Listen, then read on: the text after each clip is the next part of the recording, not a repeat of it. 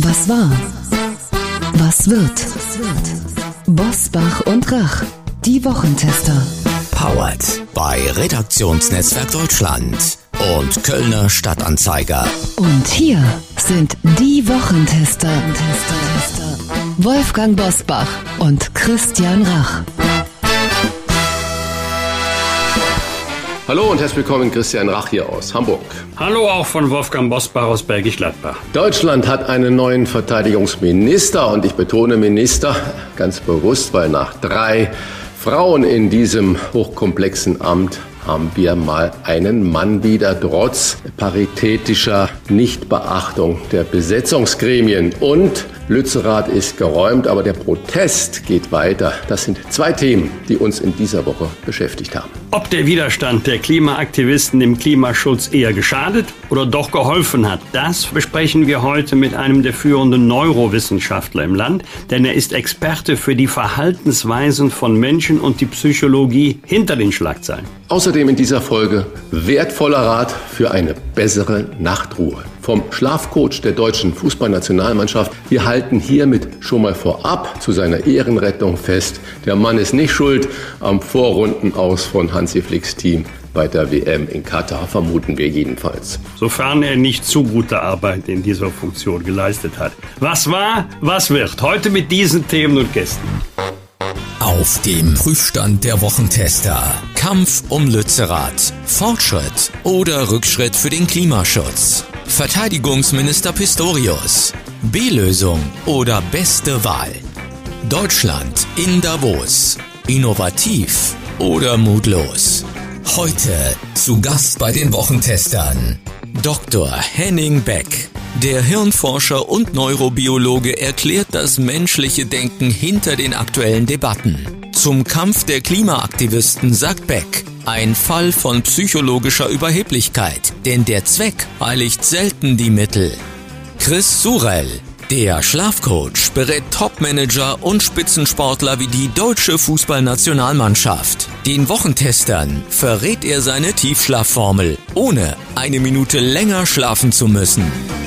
Und auch heute wieder mit dabei unser Redaktionsleiter Jochen Maas, der sich immer dann zu Wort meldet, wenn wir ein klares Urteil abgeben sollen. Hallo aus Köln, liebe Wochentester-Hörerinnen und Hörer. Ich möchte mich in dieser Folge endlich mal wieder um unsere Hörerpost kümmern. Wir bekommen ja mal ganz viele Mails und Zuschriften nach jeder Folge. Und eine, die würde ich heute ganz gerne herausgreifen. Die kommt von Dr. Martin von Hören. Er hat uns geschrieben und bezieht sich auf unsere Debatte in der Weihnachtsfolge über ein flexibles Renteneintrittsalter und merkt an, dass wir wir das im Prinzip schon längst haben, dieses flexible Renteneintrittsalter, weil das angeblich fixe Renteneintrittsalter nur eine Regelaltersgrenze sei. Herr von Hören schreibt, ein früherer Renteneintritt mit Abschlägen ist möglich, ebenso wie ein späterer Eintritt, dann natürlich mit Zuschlägen, schreibt er, mit einer höheren Rente. Und außerdem weist Herr von Hören darauf hin, dass die von uns geforderte Befreiung der Arbeit im Alter von Sozialversicherungsbeiträgen längst Realität sei. Zumindest für den Arbeitnehmer. Denn Rentenversicherungsbeiträge Aha. für arbeitende Rentner müsse der Arbeitgeber zahlen. Ist ein relativ komplexes Thema. Frage an euch. Also es, er hat uns geschrieben, weil er so ein bisschen kritisiert hat, dass wir da aus seiner Sicht zu populistisch waren und etwas gefordert haben, was es ja irgendwie doch schon gibt und man müsse da gar nicht so viel verändern. Das sind ja relativ starke Argumente von Herrn von Hören. deshalb die Frage an euch, ist schon längst alles flexibel genug für Rentnerinnen und Rentner? Sind wir da ein bisschen übers Ziel hinausgeschossen und braucht es gar keine Reform oder ist das Ganze doch ein bisschen komplizierter? Weder das eine noch das andere. Das Ganze ist nicht nur ein bisschen komplizierter, das Ganze ist viel komplizierter. Äh, wenn man mal in die Materie einsteigt, stellt man nämlich fest, dass das, was der Hörer richtigerweise beschrieben hat, nur ein Teil der Realität ist. Zum Beispiel fehlt ja in der Zuschrift ganz der Hinweis, das ist ein wichtiger, auf das Arbeitsrecht und auf den Arbeitgeber, der ja auch Planungssicherheit haben möchte, und auf das Thema Beendigung des alten Arbeitsvertrages mit dem Erreichen der Regelaltersgrenze. Man darf nicht den Eindruck erwecken, als könne jetzt der Arbeitnehmer ohne Beteiligung des Arbeitgebers darüber entscheiden, ob er früher aufhört mit oder ohne Rentenabschlag, das ist seine Entscheidung, oder ob er einfach weiterarbeiten kann. Du brauchst ja dafür immer einen Arbeitgeber. Und es fehlt noch ein wichtiges Thema, das ist die Hinzuverdienstgrenze. Also wenn schon alles so wäre, wie beschrieben, dann würden viel mehr, ich tippe mal Hunderttausende jedes Jahr von dieser Möglichkeit Gebrauch machen. Aber die allermeisten werden sich beraten lassen und danach feststellen, dass das alles doch wesentlich komplizierter ist. Und aus diesem Grund befinden sich ja auch längere Ausführungen im Koalitionsvertrag der Ampel zu diesem Thema. Ich zitiere nur einen kleinen Ausschnitt. Das ist jetzt der Plan, die Regelung zum Hinzuverdienst bei vorzeitigem Rentenbezug entfristen. Fachpolitiker von den Grünen und der SPD bestätigen T-Online, dass die Ampelkoalition die Hinzuverdienstgrenze, die wegen der Corona-Krise befristet bei gut 46.000 Euro liegt, dauerhaft auf diesem höheren Niveau belassen möchten. So könnten Rentner zukünftig deutlich mehr dazu verdienen, ohne dass es von ihrer Rente abgezogen würde. Diese Hinzuverdienstgrenze ist nämlich gar nicht so einfach zu berechnen. Die Gehälter verändern sich ja auch und mit jedem Überschreiten hast du ja sofort einen Rentenabzug. Das ist das eine Thema. Und das andere Thema, ich zitiere nur, eine arbeitgeberseitige Kündigung wegen der Möglichkeit des Bezugs der Altersrente verbietet sich in Anbetracht der Regelung 41.1 SGB 6. Ungeachtet anderer Beendigungstatbestände müsste der Arbeitgeber darauf vertrauen, dass der Arbeitnehmer das Arbeitsverhältnis irgendwann von sich aus kündigen werde.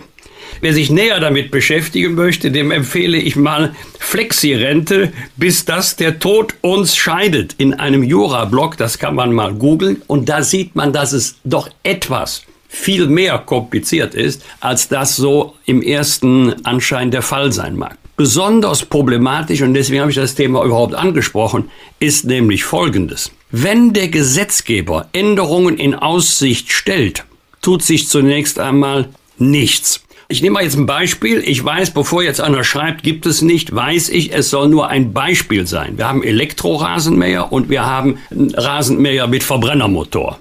So, jetzt erfindet jemand einen Rasenmäher mit Solarantrieb. Der ist aber teurer. In dem Moment, wenn der Gesetzgeber sagt, oh, das ist gut, kein Stromverbrauch, kein CO2, wir fördern solarbetriebene Rasenmäher, wird kein einziger Rasenmäher gekauft, weil jeder wartet, wie hoch ist denn jetzt die Förderung des Staates? Darauf wird jeder warten. Lohnt es sich dann noch oder lohnt es sich nicht? Dann bleiben die Dinger erstmal stehen, bis der Gesetzgeber fertig ist. Und wenn die Koalition beim Thema Flexirente aus welchen Gründen auch immer, nicht in die Pötte kommt, dann werden sich wiederum beide Seiten sagen, oh, da wollen wir mal warten, welche neue Regelung es gibt. Und warum ist das im Moment fatal? Das wird immer noch weitestgehend unterschätzt. In den nächsten 14 Jahren werden 12,9 Millionen Beschäftigte den Arbeitsmarkt verlassen, also regulär. 12,9 Millionen dann werden viele Firmen sich die Frage stellen, ob und unter welchen Bedingungen können wir den Arbeitnehmer weiter beschäftigen oder greifen wir dann, wird immer beliebter, äh, zu dem Thema Beratungsvertrag, also nicht mehr Arbeitnehmer. Der gleiche macht in selbstständiger Tätigkeit für das Unternehmen weiter. Und viele Arbeitnehmer werden sich fragen, was bedeutet das für mich materiell? Deswegen, das war der Appell, dass sich die Regierung, der Bundestag, mal mit dem Thema Flexirente beschäftigt und zwar intensiv, weil das eine Möglichkeit ist, beiden Seiten zu helfen, dem Arbeitnehmer, der noch fit ist und gerne was tun würde, und dem Arbeitgeber, der sich darauf vertraut, dass er Kompetenz, Erfahrung noch für einige Zeit im Betrieb nutzen kann. Wolfgang, wenn ich das höre, was du da sagst, und erstmal zu Herrn von Hören, vielen Dank für so einen konstruktiven Brief. Auch ich habe mich natürlich dann davor, weil ich ja wusste, dass wir heute drüber sprechen, versucht zu informieren und habe festgestellt, dass wenn man da anfängt, dass es ein Buch mit sieben Siegeln ist und ohne Ende. Und wenn ich jetzt rüber zu unseren Freunden nach Frankreich gucke, da gehen über eine Million Menschen auf die Straße. Weil das Rentenalter von 60 respektive 62 auf 64 erhöht werden soll. Und da ist richtig Kampf angesagt. Kommen wir zum weiteren Problem. Diese nicht einheitliche Rentenregelung in ganz Europa macht es natürlich nochmals hochkomplexer. Und das, was du gerade beschrieben hast, für den einfachen Menschen, der in Rente geht, egal ob Männlein oder Weiblein, ob 40 Jahre gearbeitet oder nur 35 Jahre gearbeitet, braucht es eine einfache Regelung, wo er sehen kann, wenn ich das mache, passiert das und wenn ich das so mache, passiert das andere. Wenn das nämlich so kompliziert ist, wie es sich im Moment darstellt, haben wir unglaublich große Verwirrung bei den Leuten, die vielleicht noch hinzu verdienen möchten, aber sich vor der Bürokratie, die dann da auf sie zukommt, haben sie das richtig gemacht, haben sie Steuergeld zurückgelegt, empfiehlt zum Beispiel Finanztipp, dass man das auf alle Fälle machen soll, wenn man es nicht vorher berechnen kann, was denn da auf einen zukommt. Also ein komplexes Thema, aber ich würde mich freuen, wenn wir hier an dieser Stelle mal einen extra Podcast oder eine Sendung oder einen Teil der Sendung darüber machen und einen Gesprächspartner dazu vielleicht einladen. Aber insofern danke an Herrn von Hören, der das nochmal aufgezeigt hat, wie komplex das Ganze ist und dass man das nicht einfach natürlich nur in fünf Minuten abbügeln kann. Das werden wir auf jeden Fall machen. Wir werden das Thema vertiefen. Danke an Martin von Hören und auch an ganz viele andere Hörerinnen und Hörer, die uns immer schreiben. Das freut uns natürlich sehr, dass Sie uns so genau zuhören und äh, sich auch so intensiv mit unseren Folgen auseinandersetzen. Wenn Sie auch eine Anregung oder Kritik haben, dann schreiben Sie uns unter kontakt@diewochentester.de. kontakt@diewochentester.de und dann ist vielleicht Ihr Thema, Ihre Frage auch schon für uns ein Thema in einer der kommenden Folgen. Und nun die Top-Themen dieser Woche. Wie war die Woche? Wolfgang Bosbach und Christian Rach sind die Wochentester. Wochentester. Der Kampf um Lützerath hat uns in der vergangenen Woche beschäftigt. Der Tagebau am Niederrhein ist mittlerweile geräumt, doch die Protestaktionen der Klimaaktivisten reißen nicht ab. Wolfgang, es gab eine Debatte über die Verhältnismäßigkeit des Polizeieinsatzes, aber auch über den Grad der Inszenierung der Aktivisten. Man hatte fast auch den Eindruck, dass es hier ein Kampf der Bilder war, wer sich da besser in Szene setzen konnte. Hat dieser Kampf um Lützerath dem Klimaschutz denn unterm Strich gesehen geholfen? Also hat jedenfalls das Thema erneut, passiert ja regelmäßig, aber erneut ganz oben auf die politische Tagesordnung gesetzt, auch auf die Tagesordnung wichtiger Medien. Vergleiche Anne Will, Sonntagabend, hat das Thema ja eine überragende Rolle gespielt, neben dem Thema Verhältnismäßigkeit des Polizeieinsatzes. Natürlich, das wichtigste Einsatzmittel der Polizei ist das gesprochene Wort. Beispiel Platzverweis. Aber wenn sich die Demonstrantinnen und Demonstranten nicht daran halten, wie will man dann empört sein, wenn die Polizei Gewalt anwendet? Da kann die Polizei ja nicht sagen, oh, wir sehen, Sie möchten unseren Anordnungen nicht Folge leisten, dann verabschieden wir uns hiermit und wünschen Ihnen auch einen guten Tag. Dann ist ja jeder Polizeieinsatz am Ende. Aber wenn die Polizei Mittel einsetzt, unmittelbaren Zwang, dann muss es verhältnismäßig sein. Und deswegen ist es selbstverständlich legitim, darüber zu diskutieren, ob der Einsatz in jeder Phase verhältnismäßig war oder nicht. Herbert Roll selber hat gesagt, es hätte ein paar Fälle gegeben, wo man daran Zweifel haben könnte. Aber mittlerweile wissen wir ja, das wissen wir ja, dass äh, die Aktivisten stark übertrieben haben, zum Beispiel was die Zahl der äh, Verletzten und der Grad der Verletzungen von Demonstranten angeht. Sie mussten sich mittlerweile korrigieren.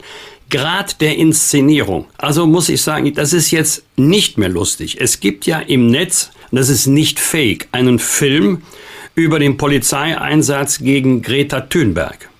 Und wenn man diesen Film sieht, dann kommt erhebliche Zweifel auf, dass sie gegen ihren Willen weggetragen wurde. Denn der Film zeigt ja, dass äh, Greta Thunberg steht, links und rechts festgehalten von Polizisten. Es wird gescherzt, sie lächelt in die Kamera und es wird gewartet, bis die Fotografen wahrscheinlich das richtige Licht oder den richtigen Platz haben, um optimale Bilder davon zu schießen, wie die Märtyrerin Greta Thunberg durch die Polizeigewalt vom Acker getragen werden.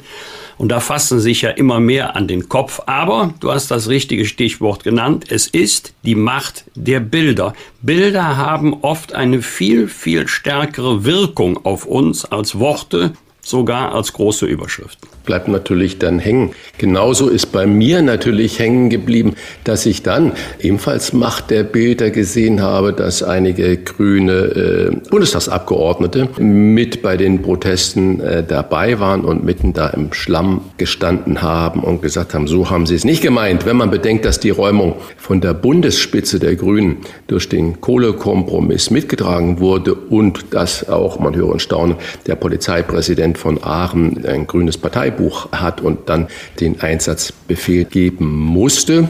Und er hat es ja auch gut begründet in mehreren Interviews. Und gleichzeitig natürlich aber, wie ich gerade schon gesagt habe, Grüne in Lützerath mitdemonstriert haben. Was ist deine Einschätzung, Wolfgang? War Lützerath ein Gewinn oder eine Niederlage für die Grünen? Robert Habeck hat sich ja auch nochmal eingemischt und gesagt, die haben das da nicht richtig verstanden. Zwar eigentlich müsste es als Gewinn verkauft werden können. Das wird auch das Ergebnis sein. Ich glaube nicht, dass das ein, ein herber Rückschlag für die grüne Bewegung ist, denn die Grünen haben mittlerweile ein politisches Portfolio, das so breit ist, dass sie sämtliche Facetten der politischen Diskussion mit eigenen Leuten abdecken können. Sämtliche. Der neue Cheflobbyist von RWE, ja, das ist auch ein Grüner. Ganz lustig war ja, jetzt mal lustig in Anführungszeichen, ich weiß nicht, wo es war, Tagesschau heute, ist auch egal, da wird eingeblendet, als Demosanitäterin eine Frau Isa Hoffmann oder Hofmann, die sich bitterlich über die ausufernde Polizeigewalt beklagt. Ein einziger Google-Eintrag genügt, um zu wissen, dass es sich bei Isa Hoffmann um eine grüne Aktivistin aus Trier handelt. Sogar, glaube ich, Vorstandsmitglied da. Leute, warum wird das nicht eingeblendet? Wenn eingeblendet wird, Demosanitäterin, sieht man doch nur alleine mit der Begriffskombination keine Nähe zu einer politischen Bewegung oder gar parteipolitisches Engagement. Warum wird das nicht einfach mit der Demosanitäterin aus den Reihen grüner Aktivisten? So, dann hat die Zuschauerschaft wenigstens eine Möglichkeit der Einordnung. Wie hat sie das zu bewerten? Also bei den Grünen Strich drunter findest du alles dagegen, dafür und Polizeieinsatz. Hast alles im Angebot. Wer sagt, aber die Grünen sollten das doch ablehnen, dann werden die Grünen sagen, haben wir im Angebot 1, 2, 3, Luisa Neubauer. Aber so können sich die Grünen doch nicht verhalten. Haben wir auch im Angebot, wir haben einen grünen Polizeipräsidenten. Also am Ende, meine Vermutung, wird es den Grünen nicht schaden. Die Welt blickte in diesen Tagen nach Davos zum Weltwirtschaftsforum, bei dem unter anderem auch Bundeskanzler, Finanzminister und Klimaschutzminister gesprochen haben. Auffällig war der doch sehr defensive Auftritt der Herren Scholz, Lindner und Habeck. Man konnte fast den Eindruck gewinnen, Deutschland sei kleinlaut oder kleinlauter geworden. Christian, welche innovativen Ideen konntest du bei den deutschen Vertretern in Davos entdecken? Ja, und was ist aus dem Land der Dichter und Denker geworden? Ja, erste Frage, keine innovativen Ideen. Und zweite Frage, Land der Dichter und Denker, das sehen wir ja heute jeden Tag überall. Davos selber ist ja eigentlich mal kritisch zu hinterfragen. Ich will es nicht zu kompliziert machen. All das, jedenfalls, was ich über die Medien mitbekommen habe, könnte ich ja nicht nur als Weltwirtschaftsgipfel beschreiben, sondern als Weltpanzergipfel. Ich hatte das Gefühl, dass nichts anderes Thema in Davos war, respektive ist. Es ging eigentlich nur um Panzerdeals für die äh, Ukraine. So wurde es jedenfalls dargestellt in den Medien. Ich würde da lieber gerne einen Sprung zurück machen, um diese Absurdität von solchen Treffen zu machen. Ich bin immer, das weißt du, Wolfgang, für Sprechen, miteinander sprechen, auch in den extremsten Konfliktsituationen, ist das einzige Mittel, du hast es gerade schön beschrieben über die Polizei, dass zuerst einmal muss die Polizei sprechen und eine Aufforderung zum Beispiel machen. Und wenn ich zurückgehe an Treffen von Wirtschaftsführern, da ist mir sofort der Club of Rome eingefallen, der sich ja 1968 gegründet hat in Rom, wie es so heißt, es ist ein Expertengremium, das sich dem Thema Umweltschutz und Nachhaltigkeit verschrieben hat. Es ging also um Wirtschaftspolitik. Und diese Damen und Herren haben schon 72 einen Bericht veröffentlicht, der eigentlich heute noch so einen prägenden Titel hat. Jedenfalls ist es mir noch so in Erinnerung und er hat heute vermutlich noch seine Gültigkeit. Das heißt, der Bericht hieß Die Grenzen des Wachstums. Und schon 1972, also vor 50 Jahren, haben diese Wissenschaftler, Wissenschaftlerinnen einen Umkehr der Industrieländer in ihrem Wirtschaften gefordert, was Nachhaltigkeit, was Umweltschutz und Ressourcenschonung angeht. Also über 50 Jahre her passiert ist das Gegenteil. Wir haben grenzenloses Wachstum. Und ich habe das Gefühl, in Davos geht es nur darum, wie man das grenzenlose Wachstum schützen kann und nicht, wie man wirklich das, was 1972 diese Wissenschaftler des Club of Rome schon gefordert haben, eine Umkehr herstellt. Das wäre eigentlich ein sinnvolles Zusammentreffen, aber die Exzesse, die dort gefeiert werden, sind mir ein Rätsel und Land der Dichter und Denker. Immerhin muss man sagen, dass Olaf Scholz der einzige Regierungschef der G7-Staaten war, der dort aufgetreten ist. Die anderen sechs äh, haben sich in schlanken Fuß gemacht. Das heißt, scheinbar spürt man die Bedeutungslosigkeit eines solchen Treffens in diesem kleinen Schweizer Ort. Wolfgang, im Bundesverteidigungsministerium kam es ja in dieser Woche zum lang erwarteten Wechsel. Die unter großem Beschuss und heftiger Kritik stehende Ministerin Christine Lambrecht ging und Boris Pistorius kam. Gestern wurde er vereidigt und gleich darauf hat er den amerikanischen Verteidigungsminister schon in Berlin getroffen, den Austin. Und die Geschlechterparität war plötzlich nicht mehr so wichtig. Keiner der Experten hatte Boris Pistorius, den niedersächsischen Innenminister, auf dem Zettel. Er könnte daher schnell als B-Besetzung gelten. Doch vielleicht ist er ja sogar eine sehr gute Wahl. Zwei Themen, Wolfgang, die mich da interessieren. Erstens, kennst du Pistorius? Was hältst du von ihm? Und zweitens, Geschlechterparität. War das richtig, dass die Koalition jetzt darauf verzichtet hat? Ja, ich kenne ihn. Er ist ja noch und ich war ja über 20 Jahre Innenpolitiker, auch wenn er der anderen ähm, Partei angehört, wenn er SPD-Mitglied ist. Ich habe ihn persönlich, habe ihn auch fachlich geschätzt, auch wenn wir nicht immer in allen Punkten einer Meinung waren. Das muss auch nicht sein, aber ich habe Respekt, wenn jemand seine Haltung mit guten Argumenten begründen kann und ich halte ihn nicht für eine B-Besetzung. Man ist ja so als Angehöriger einer Oppositionspartei immer in der Versuchung, jede Entscheidung der Regierung zu kritisieren? Nö, tue ich jetzt nicht. Er ist einer der erfahrensten Landesminister in Deutschland und ich weiß selber, innere Sicherheit ist nicht gleichbedeutend mit äußerer Sicherheit. Es gibt aber viele Berührungspunkte. Ich halte ihn für ausgesprochen erfahren im politischen Geschäft. Ich halte ihn auch für durchsetzungsstark. Führt uns zum zweiten Thema. Parität, also ich weiß das. Olaf Scholz hat das versprochen, das Kabinett paritätisch zu besetzen, aber jetzt geht's um Kompetenz und jetzt geht's mal um Erfahrung. Ich glaube nicht, dass es eine nennenswerte Anzahl von Menschen gibt, die sagen, Pistorius hätte es nicht werden dürfen, weil er keine Frau ist. Er, übrigens, das ist richtig, er wird doch keine Frau werden.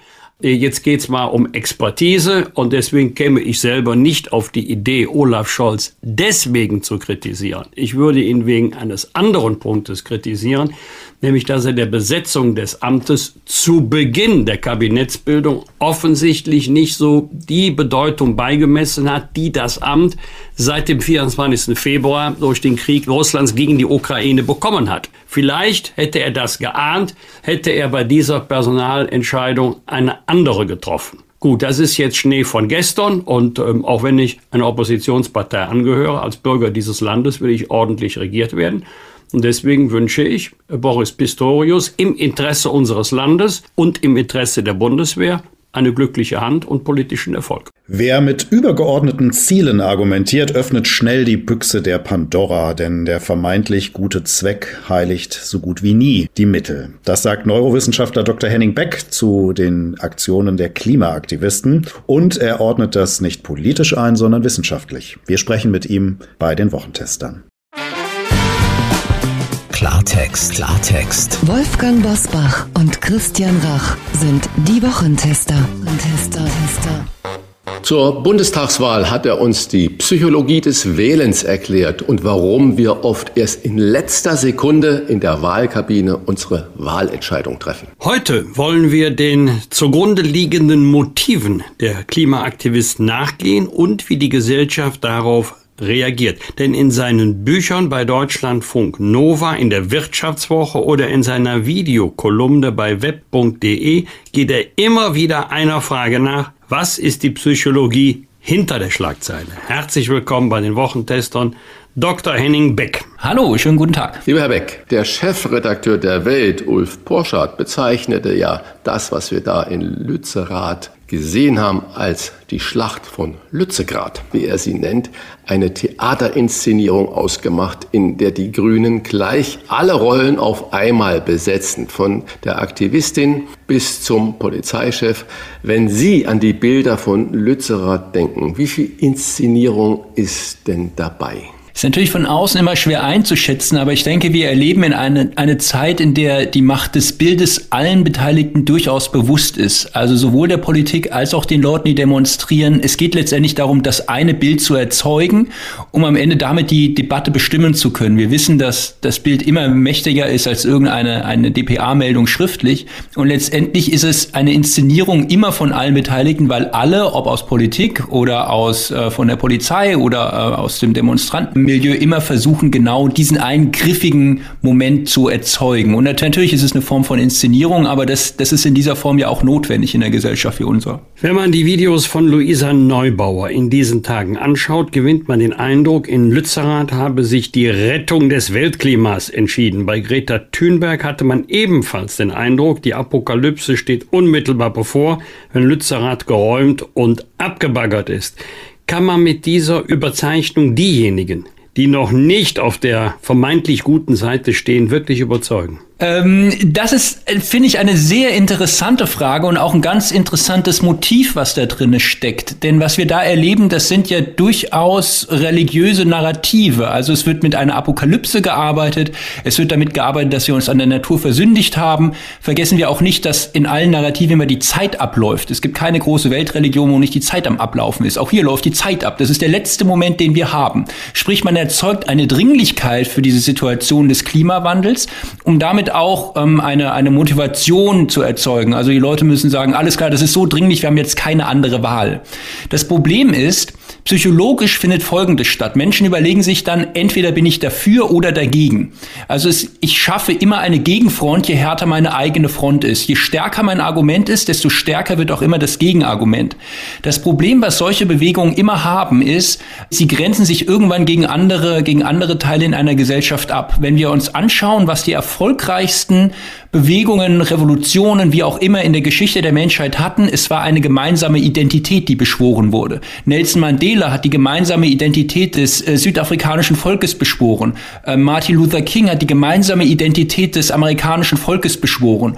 Und das ist etwas, was ich in dieser Debatte und in dieser Diskussion vermisse. Es wird nicht eine gemeinsame Vision, eine gemeinsame Identität beschworen. Es wird eine quasi eine Dringlichkeit erzeugt, aber es entsteht dadurch keine gesellschaftliche Klammer, die die Leute gemeinsam versammelt. Gemeinsame Identität ist natürlich ein Stichwort. Und wenn Sie sagen, das hat ja schon fast religiöse Züge, dann ist es ja innerhalb dieser Gemeinschaft eine gemeinschaftliche Identität oder eine gemeinsame Identität. Und dann die Frage natürlich, heiligt dieser Zweck oder diese Identität, auch wenn es in einer geschlossenen Bubble sich befindet, die Mittel? Gibt es tatsächlich so etwas wie gute Gewalt? Ja, das ist ähm, aus neurowissenschaftlicher Sicht oder psychologischer Sicht ein ganz wichtiges Momentum, denn ähm, natürlich brechen Menschen Regeln, wenn sie protestieren gegen irgendwas. Also wenn man sich jetzt auf die Straße klebt beispielsweise oder wenn man ja, gegen, gegen irgendwelche bestehenden Regeln sich auflehnt in einer Protestform, dann stellt man ja immer ein Regelwerk in Frage. So, jetzt bist du in einer Zwickmühle. Du weißt, du tust etwas, was vielleicht nicht unbedingt so ganz sauber ist. Du brichst vielleicht Regeln, ziviler Ungehorsam. Ja? Ähm, was wiegt jetzt schwerer? Die Regel nicht zu brechen und damit langfristig irgendein Unrecht geschehen zu lassen ähm, oder die Regeln zu brechen und damit gegen die Regeln eben zu verstoßen. Was machen wir also? Wir müssen uns irgendwie rechtfertigen und dann suchen wir ein höheres moralisches Gut, was eben den momentanen Zweck oder die Handlung rechtfertigt. Ganz konkret, Menschen setzen sich für die Freiheit ein. So, Menschen setzen sich für die Freiheit ein und demonstrieren dann gegen das Maskentragen. Sie demonstrieren aber auch gegen das Tempolimit. Ähm, sie demonstrieren dafür, dass man sich für Klimawandel einsetzt. Alles unter der, unter der moralischen Idee der Freiheit. Und plötzlich ist man in der Lage, wenn man ein höheres moralisches Gut akzeptiert, dass man dann im konkreten Moment auch durchaus Handlungen durchführt, die Regeln brechend sind. Und das ist notwendig, weil nur so kann gesellschaftlicher Fortschritt entstehen. Aber die Büchse der Pandora ist sehr schnell geöffnet, wenn, weil wir wissen, wenn sich Menschen unter einer höheren moralischen Idee versammeln, dann können die alles machen. Ja, so wurden Kreuzzüge geführt. Und das ist, das ist das Problem, dass man irgendwo eine gesellschaftliche Grenze ziehen muss.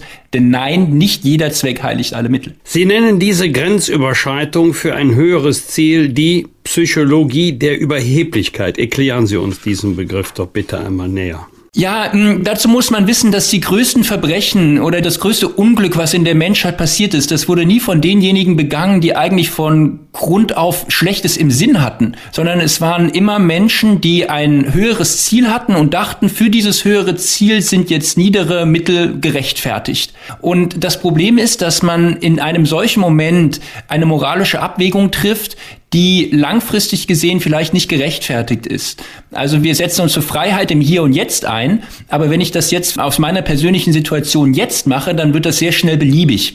Und es führt sehr schnell dazu, dass ich zu einem persönlichen eigenen Vorteil das mache. Und das kann gefährlich sein, weil wir nicht wissen, wie sich das in der Zukunft immer konkret verhält. Also ganz konkret, ich kann mit solchen Dingen wie Freiheit, Wahrheit, Sicherheit, Gerechtigkeit, da kann ich quasi alles begründen. Wenn das Überleben der Menschheit auf dem Spiel steht, warum sollte ich mich dann noch an irgendeine Regel halten? Und aus genau diesem Grund spricht die letzte Generation ja auch davon, Sicherheitsmaßnahmen einzuführen, wie ein Tempolimit oder ein 9-Euro-Ticket. Das sind nicht klimapolitische Maßnahmen, sondern das sind Sicherheitsmaßnahmen, weil die Idee der Sicherheit darüber steht.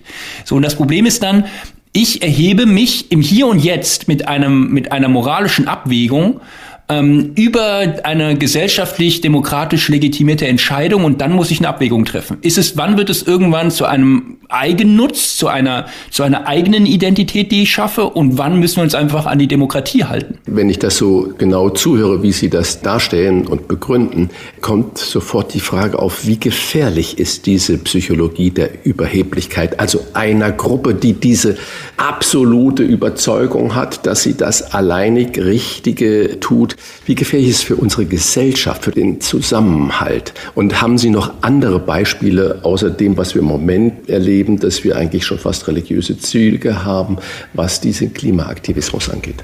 Ja, also hm, wie ist es mit dem gesellschaftlichen Zusammenhalt? Nun, die, der, das Problem ist natürlich, je radikaler ich in meiner eigenen Position werde, desto stärker wird auch ein Widerstand stattfinden. Das ist das, was man Reaktanz nennt. Äh, auf, bei Kindern würde man Trotz sagen, bei Erwachsenen sagt man Reaktanz.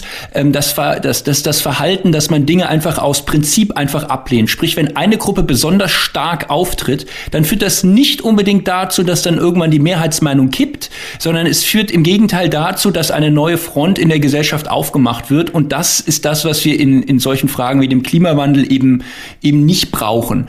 Ähm, wir, wir erleben eigentlich so eine, so einen neuen Narrativ in dieser, in dieser Klimawandelbewegung. Es, wie gesagt, es wird durchaus mit, mit religiösen Motiven argumentiert, Sündermotiv, Apokalypsenmotiv. Und was ich vermisse, und das haben nämlich alle Religionen, ist ein Paradiesversprechen. Menschen nehmen sich zurück, Menschen verzichten, Menschen setzen sich für eine höhere Sache ein, wenn sie wissen, wofür sie das tun. Und das haben wir nicht. Also meine Oma hat immer gesagt, Junge, ich will, dass du es mal besser hast als ich. So meiner zweijährigen Nichte müsste ich jetzt eigentlich fairerweise sagen, pass mal auf, ich hoffe, dass es für dich im Jahre 2100 nicht ganz so schlecht wird. Aber das ist jetzt nichts, was eine junge Generation motiviert, nicht ganz so schlecht. Das ist kein Paradiesversprechen. Und diese Vision, dieses, dieses Aufbruchsnarrativ, das fehlt zu einer Bewegung, weil dadurch kommt keine gesellschaftliche Motivation oder Identität zustande. Man ist nur dafür, irgendwie zu bewahren, übrigens auch ein sehr religiöses Motiv. Das macht man übrigens auch sehr humorlos, wie das auch in allen Religionen der Fall ist. Und das führt eigentlich nicht dazu, dass jetzt eine gesellschaftliche Aufbruchstimmung entsteht, sondern wir haben genau das, was wir in Lützerath gesehen haben. Wir haben Bilder von der einen Seite, wir haben Inszenierungen von der anderen Seite, wir, wir haben genau diese, diese, diese Erzählungen, diese politischen, die dann raus entstehen. Und was wir eigentlich bräuchten, wäre, dass wir sagen, hey, das Problem ist so groß, lass es uns zusammen anpacken. Ja, wir brauchen jeden. Vom Investmentbanking bis zum Baggerfahren ähm, brauchen wir alle Leute, um dieses Problem zu lösen. Und wir brauchen jetzt nicht eine, eine Diskussion, wer mehr Recht hat. Ja. Trennen wir uns einen Moment mal von dem Thema äh, Klimapolitik, Klimaaktivisten.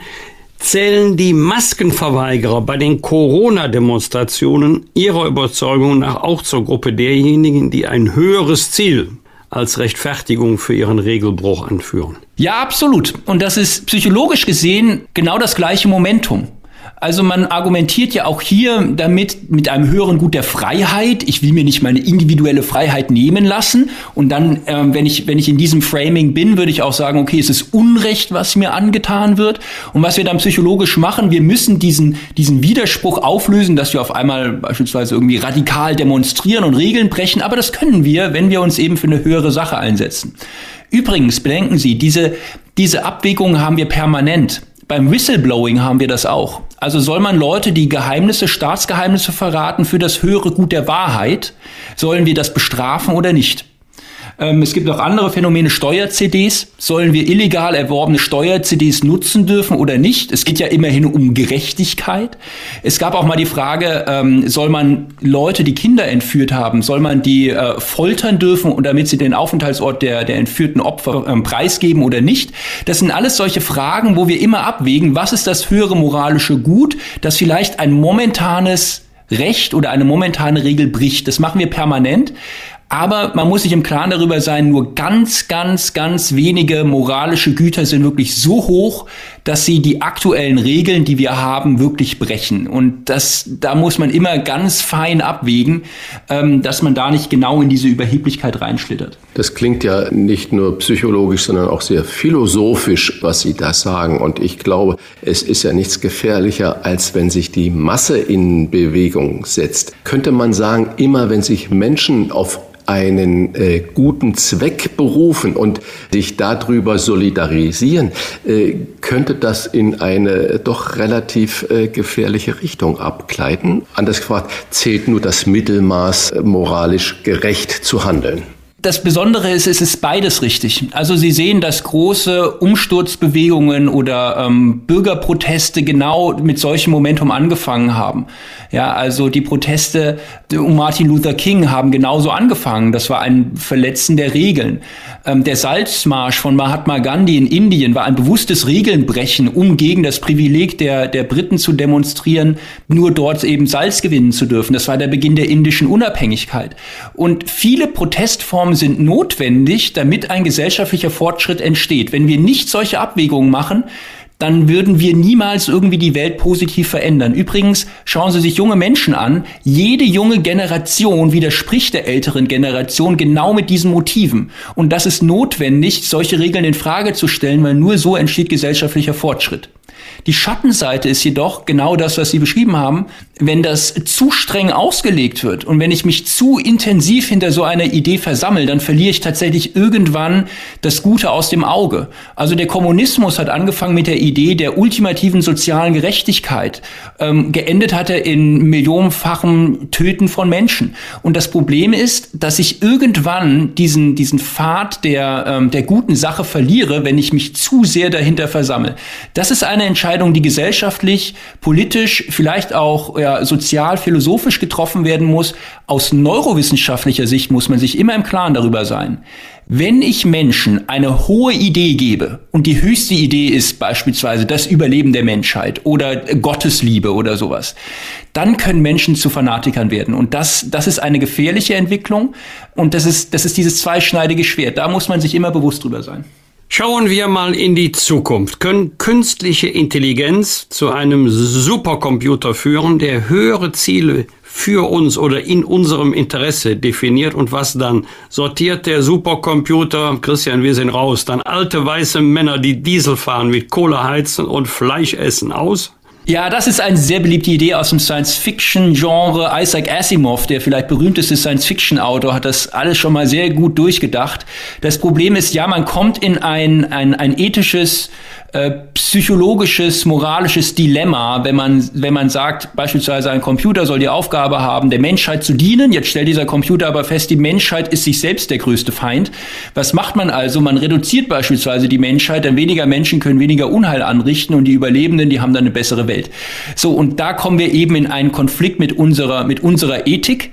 Ähm, wir, wir kennen unser Grundgesetz, die, ähm, die Würde des Menschen ist unantastbar. Ein Menschenleben ist unendlich viel wert, auf gut Deutsch und wir können Menschenleben nicht gegeneinander ausspielen. Und da sieht man genau eine Gefahr, die die Digitalisierung bringt. Digitalisierung ist rein quantitativ. Es wird immer gemessen, wie viel. Wie viel Likes, wie viel Klicks, wie viel Daumen hoch, wie viele Punkte auf irgendeiner Skala. Und unser Leben ist sehr qualitativ. Ein Menschenleben kannst du ja nicht in eine Zahl packen. Und deswegen ist es nur sehr schwer, dass wir solche Bereiche unseres Lebens der Digitalisierung überlassen. Und man kann mit Sorge beobachten, was in China passiert, wo man mit einem Social Score ähm, die Menschen digital erfasst und bewertet, wie gut sie für das System sind das ist echt der Anfang von gruseliger Science Fiction. Das ist auch ein bisschen das Ende von der Idee eines, eines, eines Menschenbildes, das wir hier im Westen haben. Im Nationalsozialismus hieß es ja auch, äh, Kultur ist das, was die Masse möchte. Das heißt, auch da war schon die, alleine die numerische Abstimmung das Entscheidende. Zurück zu Ihnen. Äh, Sie haben aktuell in Ihrer Videokolumne bei web.de die Worst-Case-Falle beschrieben, warum es falsch ist, immer vom Schlimmsten auszugehen. Gilt das auch für den Klimaprotest, obwohl da zum Beispiel natürlich fast alle Wissenschaftler, die sich damit beschäftigen, sagen, nee, es ist fünf nach zwölf? Ja, äh, absolut muss man, muss man sich vergegenwärtigen, wie Menschen Probleme anpacken. Also wir schauen uns immer an, es gibt verschiedene Probleme. So, wir schauen uns an, was ist das Schlimmste? Was ist der Worst Case? Und versuchen, diesen Worst Case zu minimieren. Und das Problem, was man durchaus haben kann, ist, dass der Worst Case, der eintritt, mit einer sehr geringen Wahrscheinlichkeit eintritt und man alles versucht, um diesen Worst Case, der vielleicht gar nicht so wahrscheinlich eintritt, zu minimieren. Das frisst sehr viele Ressourcen auf. Ein Beispiel, man hat im, im Bundestagswahlkampf, hat man mit dem Versprechen Wahlkampf gemacht, dass die, dass die Behördengenehmigungen für Windräder nur noch sechs Monate dauern dürfen. Das wäre das größte Problem, was wir haben beim Windräderbauen, die behördliche Genehmigung. Ja, das ist ein Problem, aber jetzt stellen wir fest, das eigentliche Problem ist, dass wir keine Leute haben, die solche Windräder bauen. Ja, selbst wenn wir alle, wenn wir ein Windrad in drei Wochen genehmigen, haben wir überhaupt nicht die Leute, die so ein Windrad da in die Erde hauen können. Ähm, wir haben auch nicht genügend Leute, um die ganzen Wärmepumpen einzubauen. Wir haben häufig diese ganz subtilen, ähm, nicht so offensichtlichen Probleme, die viel häufiger auftreten, die wir aber aus dem Blickfeld verlieren, weil sie nicht so dieses große, krasse Worst-Case-Super-GAU-Szenario heraufbeschwören. Also wir haben Angst davor, dass, dass die Atomkraftwerke explodieren, was aber mit einer sehr geringen Wahrscheinlichkeit eintritt. Und das größere Problem ist, dass wir uns energetisch abhängig gemacht haben, dass wir, wie gesagt, nicht genügend Leute haben, um die Energiewende hinzukriegen. Und das kann viel größere, dramatischere Probleme haben. Wir sehen es ja jetzt, wir müssen auf sehr dreckige Energiegewinnung umsteigen. Und das ist ein Problem, was man typischerweise hat. Lieber, besser wäre es erstmal, die, die dünnen Bretter ein bisschen besser zu bohren, bevor man sich an die dicken Bretter wagt, weil das frisst häufig sehr viel Zeit und Ressourcen. Klimaaktivisten predigen häufig Verzicht. Ist das der richtige Weg, die Welt zu retten? Nun, Verzicht ist ein sehr starkes Bild und Menschen verzichten auch sehr gerne, wenn sie wissen, wofür. Ich bin mir nicht so ganz sicher, ob wir wissen, wofür wir verzichten sollen. Also wir wissen aus der, aus der Neurowissenschaft, Verzicht etwa weniger zu haben als vorher, das ist ein sehr, eine sehr schlechte Idee. Wir fühlen uns eigentlich auch immer genau dann schlecht, wenn wir weniger haben, als wir erwartet hatten. So. Ähm, übrigens, dass Menschen gerne verzichten und Müll wegschmeißen, das ist kein Verzicht. Ja, wenn ich Müll, aber ich kann auf Müll nicht verzichten. Also Wohnung entrümpeln oder sowas ist kein Verzicht, das ist eigentlich eine Form von Befreiung. Ja. Ähm, aber Verzicht würde bedeuten, den Wohlstand, den ich habe, das, was mich glücklich macht, das, über das ich mich auch definiere, Status, Prestige, gesellschaftliche Anerkennung erreiche, das weniger zu haben, das macht Menschen unglücklich. Und ich finde es eine seltsame, fast neokolonialistische westliche Überheblichkeit, wenn wir im Westen sagen, wir, wir haben, sorry Leute, wir haben jetzt die Welt ruiniert mit der Art und Weise, wie wir, wie wir vorgegangen sind und jetzt müssen wir aber alle verzichten. Auch, auch in China, auch in Indien, auch die ganzen Schwellenländer, auch in Afrika, die Leute, die jetzt Aufstiegsversprechen haben, die jetzt auch nach oben wollen, denen sagen wir jetzt, ja, sorry, aber für das Klima müssen wir jetzt alle verzichten. Das ist, das ist keine Idee, die einen Menschen antreibt. Eine bessere Idee wäre zu sagen, lass uns die Welt besser gestalten, nachhaltiger gestalten, ähm, dass wir Möglichkeiten haben, Energie zu nutzen, ohne sie zu verschwenden. Also in, in einer Viertelstunde fällt so viel Energie auf die Erde von der Sonne, da, da können wir ein ganzes Jahr von leben. Mm, also ist die, die Technik einzusetzen, um ohne Verzicht eine bessere Welt zu erreichen, das sind sehr viel stärkere Narrative, als zu sagen, lass uns das Rad zurückdrehen. Übrigens, das ist für eine für eine Industrienation wie unsere geradezu fantasielos. Ja, also wir haben wir haben die Welt mit Technologie verändert, wir haben sie wir haben sie auch besser gemacht, wir haben wir haben die Welt auch gestaltet und uns fällt jetzt nichts besseres ein, als zu sagen, hey, lass uns verzichten. Werner von Siemens würde sich hinsetzen und grüne Energietechnik bauen. Gottlieb Daimler würde ein nachhaltiges Auto bauen. Und uns fällt nichts anderes ein, als zu sagen, ja komm, lass uns das Rad zurückdrehen. Ich finde das einem unserem Land unwürdig. Sie haben da gerade tolle große Leute zitiert. Werner von Siemens, Daimler und so weiter. Was mich natürlich so umtreibt, ich höre nirgends den Aufruf, liebe Leute, bei den Demonstrationen, werdet Heizungsbauer, werdet Klimatechniker, werdet Bäcker, werdet Landwirt, lernt, wie das geht, wie wir die Welt besser gestalten können, sondern es wird Verzicht gepredigt. Das Ganze funktioniert dann natürlich unglaublich plakativ. Die Bezeichnung, die letzte Generation, ist ja zu lesen wie so eine Headline. Und man geht gar nicht mehr da drunter und guckt, was heißt das denn eigentlich in der Konsequenz? Und wenn ich Sie jetzt neurowissenschaftlich frage, ist das schon der falsche Ansatz, sich als die letzte Generation ja. zu bezeichnen, um, ich mache mal in Anführungsstriche, die Ungläubigen zu überzeugen oder die große Masse mitzunehmen? Ja, warum haben wir nicht die erste Generation, die sagt, wir haben, wir sind die Ersten, die das Problem wirklich richtig anpacken? Ja, wir, wir brauchen Leute, die die Welt verändern, die, die, die, wir brauchen die Leute, die Windräder bauen, wir brauchen die Leute, die, die, ähm, die Wärmepumpen reinhauen, wir brauchen Leute, die das Stromnetz ausbauen. Und die, das brauchen wir eigentlich, weil wir werden, wir werden die Welt nicht mit, allein mit Verzicht retten. Natürlich, ein bisschen können wir auch verzichten. Also niemand braucht Erdbeeren im Winter. Ja, das, das ist, das ist für mich klar. Niemand braucht auch zehn Jeans, von denen er zwei anhat oder so. Aber die, die grundsätzliche Idee, wie ich eine Gesellschaft zur, zur Verbesserung bringe, ist eigentlich, dass ich eine positive Idee von der Zukunft gebe und das dann gemeinsam anpacke. Und da fehlt mir tatsächlich so ein bisschen dieser, dieser Schwung. Es wird auch hier wieder sehr ähm, mit, mit Verlustangst argumentiert und wir wissen aus der Neurowissenschaft, ja, das, das bringt Menschen auch in so eine aktive Rolle, wenn sie Angst davor haben, was zu verlieren, keine Frage aber letztendlich langfristig eine Motivation zu erzeugen. Und wir müssen bedenken, wir reden hier nicht von den nächsten drei, fünf Jahren, wir reden hier von den nächsten 50 Jahren oder 80 Jahren. Eine Gesellschaft, die, die Generationen, die heute noch gar nicht geboren sind, müssen motiviert sein, dieses, dieses Problems sich anzunehmen. Und ähm, da brauchst du tatsächlich viel stärkere gesellschaftliche Narrative als einfach nur die, die Angst vor Verlust und lasst uns jetzt mal schnell irgendwie äh, das Rad ein bisschen zurückdrehen. Das, das wird nicht reichen. Vor allem wird es auch global andere Nationen nicht überzeugen, uns auf diesem Weg zu folgen. Also kein, kein afrikanisches Land mit einem Aufstiegsversprechen und mit einem Wunsch nach Verbesserung wird, dem, wird der deutschen Idee nach Verzicht folgen. Also das ist, das ist ein Rohrkrepierer. Also entweder schaffen wir es, die Welt wirklich besser zu machen mit mutigen Ideen und und mit, mit einer anpackenden Haltung oder wir schaffen es nicht. Jetzt kommt der Faktor Neid ins Spiel. Sie haben in der San Francisco Bay Area gearbeitet und kennen die Algorithmen und Tricks der Weltkonzerne wie Google und Facebook. Also bitte mal alle hören, wie überzeugt man Menschen, wie retten wir denn nun die Welt? Also ganz wichtig ist, dass man, dass man den Menschen auch zeigt, dass sie in dem, was sie tun, etwas bewirken können. Wir kommen uns häufig sehr ohnmächtig vor in dem, was wir tun, aber tatsächlich ist es so, bei so einem Problem wie dem Klimawandel, es sind oder auch andere Artensterben. Wir reden auch gar nicht vom Artensterben, was, was ein ähnlich großes Problem ist. Ähm, da kommt es darauf an, dass man den Menschen tatsächlich selber aktiv zeigt, hey, wenn du etwas, wenn du etwas tust, dann hat das einen Effekt. Interessanterweise sehen wir das gerade beim Energiesparen. Also wenn wir Energie teuer machen und wir sehen, wie, wie, wie teuer das eben wird, wenn ich jetzt meine Wohnung heize, auf einmal sind Menschen bereit, sehr gut zu sparen. Und dann nehmen die sich auch zurück und sie sehen, was sie davon haben. Die Deutschen sind Weltmeister im Sparen. Ja, wir haben Geiz ist geil erfunden. Also wir haben die besten Discounter der Welt. Also wenn einer sparen kann, sind wir das. Das also sprich zeigt den Menschen eine Form von Selbstwirksamkeit. Das andere ist, das wäre eher eine politische Aufgabe, den Menschen tatsächlich auch ein, ein Narrativ zu geben, ein, eine gesellschaftliche Identität, wo wollen wir hin. Übrigens hatten wir das in Deutschland sehr häufig. Nach der Wiedervereinigung, wir sind wieder wer, ein Aufstiegsversprechen ähm, oder, oder nach dem nach, im Wirtschaftswunder, dass man sich wieder aufrappelt und wieder nach vorne kommt.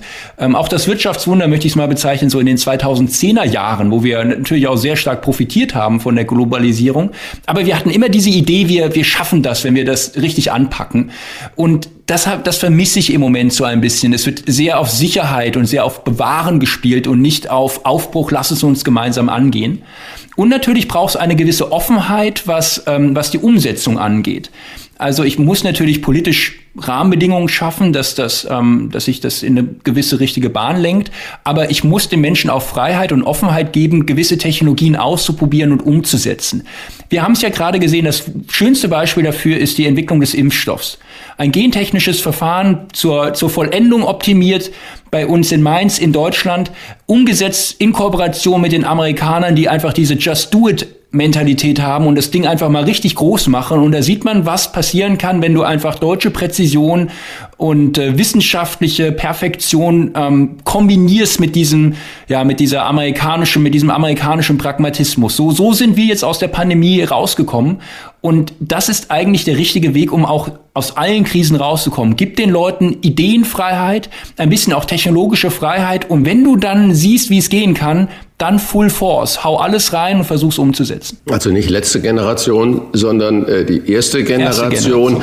Genau. Und Maya Göpel, Kollegin von Ihnen, hat ein Buch geschrieben mit dem Titel Die Welt neu denken. Jetzt nehme ich die andere Position von äh, Neubauer und Hünberg ein. Reicht denn das 23 zu sagen, äh, ich muss die Welt nur neu denken? Ist das genug?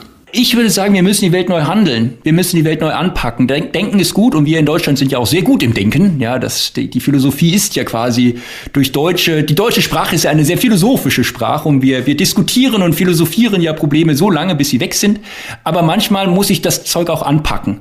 Und da muss ich mir im Klaren sein, ob es funktioniert, ob Menschen motiviert sind oder nicht. Das ist eine psychologische, eine mentale Entscheidung auf der einzelnen Ebene von uns allen aber auch auf einer gesellschaftlichen Ebene von dieser, von dieser Nation oder von, von Verbünden von, von Ländern. Und da muss man eben sagen, wir müssen, wir müssen in eine Position kommen, wo wir, wo wir den Mut haben, die Dinge zu verändern. Und wir sollten das tun. Wir sollten optimistisch in die Zukunft schauen. Und zwar nicht, weil die Probleme kleiner sind, weil ich die klein rede, sondern weil unsere Fähigkeiten, Probleme zu lösen, größer ist, als wir das im Moment vermuten. Wir werden Technologien haben und, und den Spirit haben, Probleme anzupacken, wie wir uns das heute nicht vorstellen wenn wir den Mut haben, das auch so umzusetzen. Und warum fällt uns dann das Handeln oft so schwer? Zum einen, was wir in Deutschland erleben, das würde ich vielleicht sagen, ist ein spezielles deutsches Phänomen. Wir haben viel und können deswegen viel verlieren. Je mehr du hast, desto schwieriger ist es dann tatsächlich auch ins Handeln zu kommen, weil es immer ein Risiko ist. Das ist auch auf individueller Ebene übrigens so. Also man sagt so mit 30 ein Genie oder nie. Weil mit 20, in deinen 20er Jahren, wenn du so ein paar 20 bist, dann hast du kein Haus, was du abbezahlen musst, hast du keine Familie, die du ernähren musst, da gehst du ins Risiko, da probierst du was aus. Ja, da, da gehen Menschen richtig all in. Und wenn du dann älter wirst und mehr zu verlieren hast, wenn du drei Kinder hast und eben ein Haus abbezahlen musst oder Kredite oder einen Job, den du aufs Spiel setzen kannst, dann wird es eben ein bisschen schwieriger und Menschen werden vorsichtiger. Und wir sehen das auf gesellschaftlicher Ebene genauso. Wir sind ein reiches Land, ein altes Land. Ähm, wir haben unsere Geschichten fast ein bisschen zu Ende erzählt. Und jetzt kannst du eigentlich viel verlieren. Und das genauso wird ja auch tatsächlich politisch argumentiert. Also es wird ja gesagt, hey, wenn du jetzt, äh, wir, wir haben viel zu verlieren, wir müssen eigentlich äh, da, wir müssen sehen, dass wir jetzt nicht ganz so viel verlieren in Zukunft. Und das ist tatsächlich etwas, was Menschen durchaus in so eine, in so eine Beschützer- und Bewahrer-Mentalität bringt und nicht in eine Aufbruchsmentalität. Das ist übrigens immer der Anfang vom Ende. Ja, der Athlet auf dem Höhepunkt seiner Kraft ist seinem Fall am nächsten.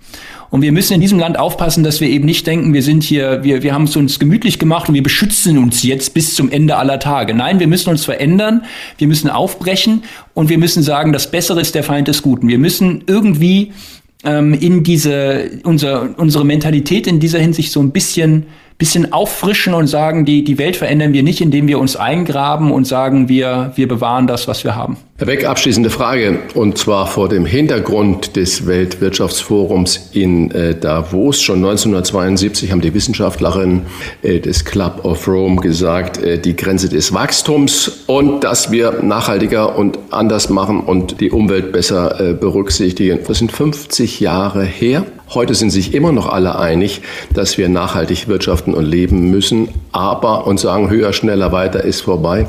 Aber entspricht das denn der Natur des Menschen? Und wenn ich nach Davos gucke, habe ich so meine Zweifel. Ja, da kann man auch seine Zweifel tatsächlich bekommen. Ähm, natürlich entspricht es nicht der Natur des Menschen. Also die, unsere Psyche ist nicht darauf ausgelegt zu sagen, wie kann ich denn gut verzichten oder sowas, wie kann ich mich denn gut zurücknehmen. Was Menschen immer machen, die sägen sich auch zur Not den Ast ab, auf dem sie sitzen, ja. Also die, die verbrennen die Ressourcen, auf denen sie sitzen, wenn sie nicht irgendwann ähm, tatsächlich einen echten Mentalitätswechsel hinkriegen. Das ist in der Geschichte der Menschheit aber noch nie so wirklich passiert. Also auf einer großen globalen Ebene auf keinen Fall. Und deswegen ich finde es interessant, dass im aktuellen Bericht des Club of Rome ähm, gar nicht mehr so von Verzicht die Rede ist, sondern es ist eher davon die Rede, dass wir dieses Wachstum besser gestalten müssen.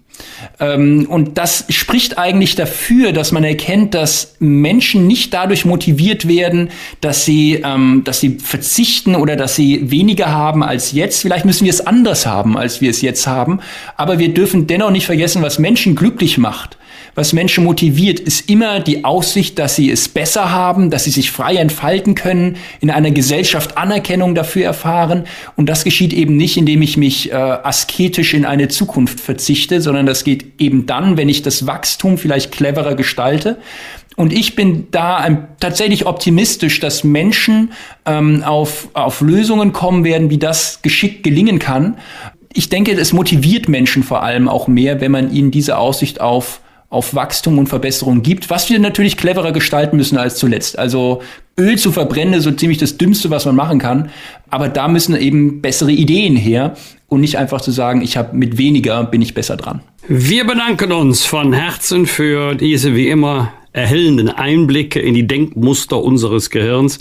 Das neue Lernen heißt Verstehen, heißt sein aktuelles Buch, die Psychologie hinter den Schlagzeilen, seine Kolumne. Wir bedanken uns bei Dr. Henning Beck. Spannendes Gespräch. Vielen Dank, sehr gerne. Fragen wir doch, fragen wir doch. Wolfgang Bosbach und Christian Rach sind die Wochentester. Tester, Tester. Er war Tennisspieler, Strategieberater und Gründer. Und heute bringt er Top-Managern, Unternehmern und Spitzensportlern auf der ganzen Welt bei, ihre Leistungsfähigkeit und Gesundheit nachhaltig zu steigern. Einer seiner Kunden, der DFB mit der deutschen Fußballnationalmannschaft, wie die Kicker besser schlafen können außerhalb des Spielfeldes und warum das nichts mit dem frühen Ausscheiden bei der WM zu tun hat, das verrät er uns jetzt. Herzlich willkommen bei den Wochentestern Chris Surell. Vielen Dank, die Herren. Die Tiefschlafformel voller Energie, ohne eine Minute länger zu schlafen. So heißt Ihr aktuelles Buch, das uns neugierig gemacht hat. Bevor wir richtig ins Thema einsteigen, verraten Sie uns doch bitte, wie man Fußballprofis zum Schlafen bekommt, die gerade aus einem großen Turnier ausgeschieden sind. Und Wolfgang Bosbach, können Sie mal individuell den Tipp geben, wie kann es sein, dass man kommt mal vor, den ganzen Tag schlapp und müde ist und dann abends nicht einschlafen kann? Ja, zwei ganz spannende Fragen, mit denen Sie schon anfangen. Thema äh, Fußball. Äh, in dem Intro war ja so schön, dass es nicht unbedingt damit zu tun hat, äh, wie, wie die Jungs schlafen nachts und da würde ich auch recht geben, im Sport geht es natürlich um ein paar weitere Themen. Fakt ist aber auch, das Thema Regeneration, und da spielt Schlaf eben eine ganz wichtige Rolle, kann auch am Ende bei gleichem Leistungsstand Abstand äh, den Unterschied zwischen Gewinnen und, und Verlieren machen. Um Ihre Frage zu beantworten, nach Niederlagen, solche wie es jetzt sind, gerade für Sportler, die jahrelang auf ein bestimmtes Event äh, hinarbeiten, sind die Nächte danach nicht besonders gut. Und das ist auch vollkommen okay, denn wir werden heute viel über Schlaf, über Erholung sprechen. Und das Wichtigste ist äh, die folgende Nachricht. Es geht nicht um Perfektion. Nicht jede Nacht muss wirklich gut sein. Und wenn nach so einer, ähm, einem Ausscheiden bei der WM oder bei einer beruflichen oder persönlichen Niederlage dann mal ein paar Nächte kommen, die nicht so gut sind, ist es absolut okay. Wichtig ist, dass wir dann wieder in den Rhythmus kommen. Und darüber werden wir heute viel sprechen. Um zu der zweiten Frage zu kommen, warum äh, das Phänomen von Herrn Bosbach, äh, dass man tagsüber müde ist und abends dann nochmal diesen Second Wind bekommt, diesen zweiten Wind, hat viele Gründe, aber ein ganz häufig verbreiteter Grund ist, dass bei vielen Menschen, gerade die, die ein hohes Stresslevel haben, das Stresshormon Cortisol, das, was uns wach hält, ähm, dass das bei vielen Menschen erst später abends ausgeschüttet wird. Gesund wäre es direkt nach dem Aufwachen zum Ansteigen zu bringen. Und auch darüber werden wir vielleicht heute sprechen, wie uns das gelingt. Ist dieses Cortisol, was Sie gerade angesprochen haben, auch dafür verantwortlich, was vermutlich viele unserer Hörer und Hörerinnen kennen, dass man legt sich hin und dann beginnen die Gedanken anzugreifen und dann kommt eine Sache zur nächsten hinzu und plötzlich ist man wieder hellwach und liegt da im Bett und hört nicht auf zu denken. Wie hält man diese Gedanken fern? Ist das auch eine Nachwirkung von Cortisolausschüttung? Ja, also ähm, Sie sprechen es an. Es ist natürlich ein in sich komplexes System, wo viele Schräubchen ineinander greifen, aber die Hormone spielen dabei eine ganz wichtige Rolle. Cortisol ist eines. Cortisol ist ja als das Stresshormon bekannt und deshalb denken viele Menschen, dass es ein schlechtes Hormon sei. Aber das stimmt nicht. Cortisol früh am Morgen ausgeschüttet ist das Signal an unsere Physiologie, dass wir aufwachen, dass die Nacht vorbei ist und wir wirklich funkelnde Augen, Charisma, hohes Energielevel bekommen. Wenn es allerdings spät abends ausgeschüttet wird, dann resultiert daraus genau dieser Effekt, den Sie gerade ansprechen, äh, dass äh, die Gedanken anfangen zu kreisen, äh, man ein hohes, wie wir sagen, autonomes Erregungslevel hat und schwer in den Schlaf findet. Das Schwesterhormon von Cortisol ist Melatonin, das ist unser Schlafhormon. Und das Interessante ist, wenn wir es schaffen, früh morgens Cortisol zum Ansteigen zu bringen, dann wird in uns, in unserer Physiologie, ein Trigger aktiviert, der dem Körper sagt, bitte 14, 15 Stunden später fang an, das Schlaf, das Ruhehormon Melatonin auszuschütten. Und der Grund, warum viele Menschen eben diese rasenden Gedanken haben, sind zwei Dinge. Erstens, ihre innere Körperuhr ist so verstimmt, dass der Körper gar nicht mehr weiß, wann eigentlich Tag und Nacht ist. Denn unseren Körper interessiert nicht, welche Uhrzeit wir auf dem Handy ablesen, sondern es interessieren ihn sogenannte zirkadiane Zeitgeber. Und je genauer wir unserer, unserer inneren Körperuhr sagen, wo wir auf diesem 24-Stunden-Zifferblatt stehen, desto genauer können wir eben hellwach sein, wenn wir es wollen, müde werden und schlafen, wenn wir es brauchen sieben oder acht Stunden geschlafen, ist ja eigentlich eine ausreichende Zeit, aber trotzdem noch müde. Wie ja. kann sowas sein? Sie sagen, es ist eigentlich eine ausreichende Zeit. Fakt ist auch, äh, viele Menschen nehmen sich diese Zeit, äh, sind aber trotzdem nicht erholt. Und die Erklärung für dieses Phänomen, nach meiner Erfahrung als Coach, würde ich sagen, das am weitest verbreitete Phänomen tatsächlich ist, was wir Junk Sleep nennen. Junk Sleep, Junk Food kennen die meisten Menschen. Das heißt, man isst eigentlich genug, kriegt aber nicht die Nährstoffe aus der Nahrung. Ähm, Herr Rach äh, weiß, wovon ich spreche. Ähm, und Junk Sleep ist ganz analog, dass man also genug Schlaf aufnimmt, aber eben nicht die Erholung. Und die Erklärung liegt hier in der Schlafarchitektur. Denn Schlaf ist nicht gleich Schlaf. Wir schlafen in verschiedenen Phasen. Es gibt die, äh, die Leichtschlafphase, die Tiefschlafphase, in der wir körperlich erholen und auch die REM-Schlafphase, die Rapid Eye Movement Phase. Und viele, viele Menschen, die, mit denen ich arbeiten darf, die schlafen zwar acht Stunden, haben aber viel zu wenig von dieser Tiefschlafphase. So, um, um Ihnen mal ein paar Zahlen zu geben. Wir brauchen gut eineinhalb Stunden Tiefschlaf pro Nacht. Das klingt erstmal gar nicht so viel. Aber Menschen, die zu mir kommen und wo wir es messen, die haben oft nicht mal fünf oder zehn Minuten. Und da liegt dieses Problem Junk Sleep, das heißt, äh, die Menschen sind nicht erholt und dann sagen sie sich, okay, dann kann ich auch nur vier oder fünf Stunden schlafen, weil der Effekt ist der gleiche. Im Junk Sleep ist es fast egal, wie lange wir schlafen. Junk Sleep, das Wort muss ich mir wirklich merken. Das klingt toll. Ich habe es auch noch so noch nie gehört. Wenn Sie jetzt den Tiefschlaf ansprechen, Herr Sorel, wenn man dann weiß, Menschenskinder, ich schlafe landläufig gesehen so unruhig oder äh, fühle mich gerädert morgens. Wie kann ich denn diese Tiefschlafphase trainieren, wenn schon anderthalb Stunden ausreichen, aber viele Menschen eigentlich nur fünf bis zehn Minuten oder 15 Minuten in dieser Phase wirklich äh, ja. Sich befinden. Ja, das ist die Kernfrage. Vielen Dank, dass Sie das fragen. Und äh, es ist ein bestimmter Ablauf nach ein paar Schritten, äh, wo ich gern mal so die Highlights erwähnen möchte. Der erste und aus meiner Erfahrung allerwichtigste Punkt ist, dass man anfängt, diesen Unterschied zu verstehen. Also das Stichwort Mindset ist an der Stelle sehr relevant. Ich gebe auch zwei Beispiele. Äh, viele Menschen würden zum Beispiel sagen, sie haben schon mal gehört, dass Koffein nicht so gut für den Schlaf ist, aber bei ihnen ist es anders. Äh, sie können nach dem Abendessen locker noch ein, zwei Espressi trinken oder sowas und sie können trotzdem einschlafen und auch durchschlafen. So. Und da ist der Punkt, die meisten Menschen bewerten ihren Schlaf anhand dieser beiden Kriterien. Wie schnell schlafe ich ein und schlafe ich durch? Und wenn die beiden Dinge okay sind, denken sie, ihr Schlaf sei gut. Wir haben jetzt aber über das Thema Schlafarchitektur gesprochen. Und wenn man anfängt, diesen Unterschied zu verstehen, ist man auch bereit, ein paar Dinge zu hinterfragen. So, und um auf Ihre Frage zurückzukommen, wie kann man das tun? Der erste und wichtigste Schritt ist, sogenannte Tiefschlafkiller oder Roadblocks zu beseitigen. Denn unser Schlafsystem kann immer nur so stark sein wie das schwächste Glied äh, in dem ganzen System. Das ist wie bei einer Pflanze. Wenn eine Pflanze nicht wächst, dann liegt es oft daran, dass ein Nährstoff äh, fehlt oder Licht oder irgendwo ist ein Engpass. Wenn man den supplementiert, also hinzufügt, dann kann die Pflanze wieder auf das nächste Level wachsen. Und ganz genauso ist es bei, äh, beim Thema Tiefschlaf. Oft kommen Menschen zu mir, die sagen, ich ernähre mich schon gut, ich mache auch Sport und ich meditiere sogar oder solche Dinge. Und dann ist trotzdem irgendwo ein so ein Tiefschlafkiller verborgen. Das kann Koffein sein, um ein Beispiel zu bringen. Das kann zu viel Lichtkonsum am Abend sein, was die innere Körperuhr total verwirrt. Das kann zu wenig Licht tagsüber sein. Auch das ein, ein ganz wichtiger Hebel. Also da geht es darum, letztendlich auf Fehlersuche zu gehen. Es gibt so, ich sag mal, 15 bis 20 Klassiker, wo wir schon eine sehr hohe Trefferquote haben. Alkohol ein ganz, äh, ganz wichtiger.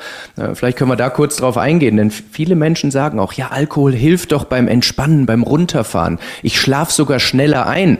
Und es stimmt, die sogenannte Einschlaflatenz, also die Zeit, die wir zum Einschlafen brauchen, wird durch Alkohol verkürzt.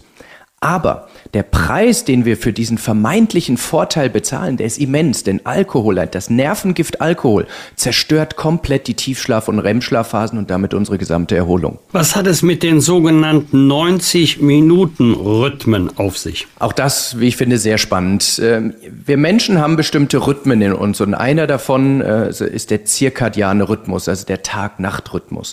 Ein weiterer Rhythmus ist der sogenannte ultradiane Rhythmus. Und das bedeutet, äh, den vor allem nachts, dass wir in diesen 90 Minuten durch diese verschiedenen Schlafphasen laufen. Das heißt, wenn wir einschlafen, kommen wir in eine Leichtschlafphase.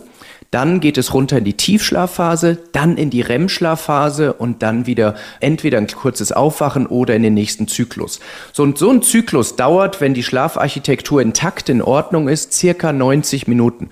Das heißt, wenn man das mal aufmalt, dann durchlaufen wir alle 90 Minuten diese drei Phasen. Ähm, und ideal ist es, wenn wir immer am Ende von so einem 90-Minuten-Zyklus aufwachen. Viele Menschen fühlen sich morgens beim, nach dem Aufwachen deshalb gerädert, weil ihr Wecker sie aus einer Tiefschlafphase Tiefschlafphase rauszerrt. Deshalb meine Empfehlung, schlaft in, in Vielfachen von diesen 90 Minuten, dann ist die Wahrscheinlichkeit relativ hoch, dass man sich äh, frisch und ausgeruht fühlt. Wenn ich so mich umhöre, dann sagen viele, ach, ich brauche nicht so viel Schlaf, mir reichen fünf Stunden. Oder andere sagt, Menschenskinder, wenn ich nicht zehn Stunden oder neun Stunden habe, dann bin ich nicht mehr mich selber. Äh, wie ja. lange sollte denn ein guter Schlaf dauern? Ist das wirklich individuell verschieden? Hängt das von körperlich welche Disposition ab, von was. Was gibt es eine Faustregel, guter Schlaf sind acht Stunden oder ist das individuell? Also, wir müssen zwei Perspektiven unterscheiden. Die wissenschaftlich ideale Antwort, die gebe ich gleich. Und dann aber auch die reale Antwort für Menschen. Und ich bin Coach, ich muss Menschen in ihrer Realität helfen. Deshalb bin ich grundsätzlich kein Freund davon, den Moralzeigefinger zu heben und zu sagen, du musst so lange schlafen, sonst stirbst du früher. Ich überspitze jetzt mal bewusst, weil so sind äh, gerade Wissenschaftler oft in dem Thema unterwegs und verprellen manche Menschen dadurch auch. So. Aus wissenschaftlicher Sicht brauchen wir, um vollständig zu erholen, emotional und körperlich, fünf Zyklen.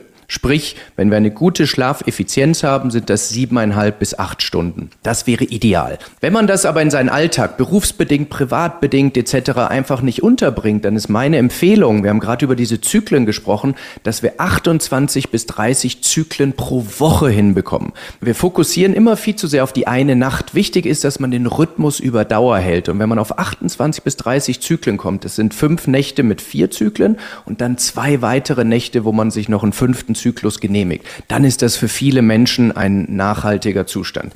Ein Punkt noch zu der, der Aussage, die Sie gesagt haben, Herr Rach. Nur weil wir es können, mit vier oder fünf Stunden Schlaf durchzukommen, durch Willenskraft, Disziplin, Stress, ähm, äh, Koffein etc., heißt noch lange nicht, dass es für unseren Körper gesund ist. Denn stellen wir uns mal vor, wir würden einfach 20, 30 Prozent Sauerstoff aus der Luft rausnehmen. Natürlich könnten wir noch irgendwie überleben. Wir würden hyperventilieren, aber alle physiologischen Prozesse und Organe würden deutlich schlechter funktionieren. Und so ähnlich ist es auch mit dem Schlaf. Äh, Entschuldigung, äh, woran erkenne ich oder woran erkennen wir, dass wir schlecht schlafen? Wie gesagt, ich würde ein bisschen unterscheiden zwischen schlecht schlafen, das erkennt man typischerweise daran, dass man eben Einschlafproblem hat äh, oder nachts häufig wach wird. Aber ob man wirklich ausgeruht ist und wirklich erholsam schläft, das erkennt man an, an, folgendem, an folgender Übung, wenn wir uns einfach morgens, mittags und abends jeweils fragen, wo steht mein Energielevel auf einer Skala von 1 bis 10? Wo 1, ich komme kaum aus dem Bett, 10, ich könnte Bäume ausreißen ist und die 7 nicht erlaubt ist. Die 7 nehmen wir aus der Skala immer raus, weil das ist das, was die meisten Menschen auswählen würden. Ähm, und wenn man sich da entscheiden muss, wenn man bei 8 bis 10 ist, dann ist die Wahrscheinlichkeit, und zwar über den Tag durchgehend, dann ist die Wahrscheinlichkeit relativ hoch, dass wir auch nachts sehr gut erholen.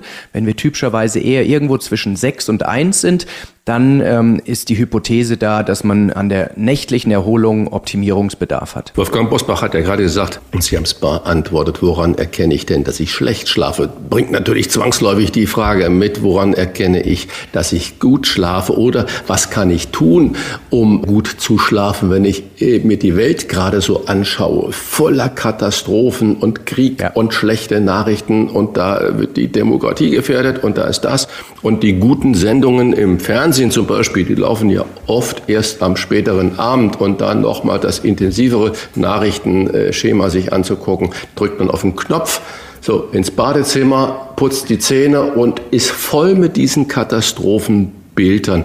Und dann wundert man sich, dass man nicht schlafen kann. Also umgekehrt herum gefragt, was kann ich denn tun für einen guten Schlaf? Muss ich abends ab 8 Uhr keine Tagesschau, kein Heute-Journal mehr gucken? Ja, ein ganz wichtiger Punkt, den Sie ansprechen. Und ich möchte keine Muss äh, formulieren, aber wir, wir, können über Denkansätze äh, sprechen.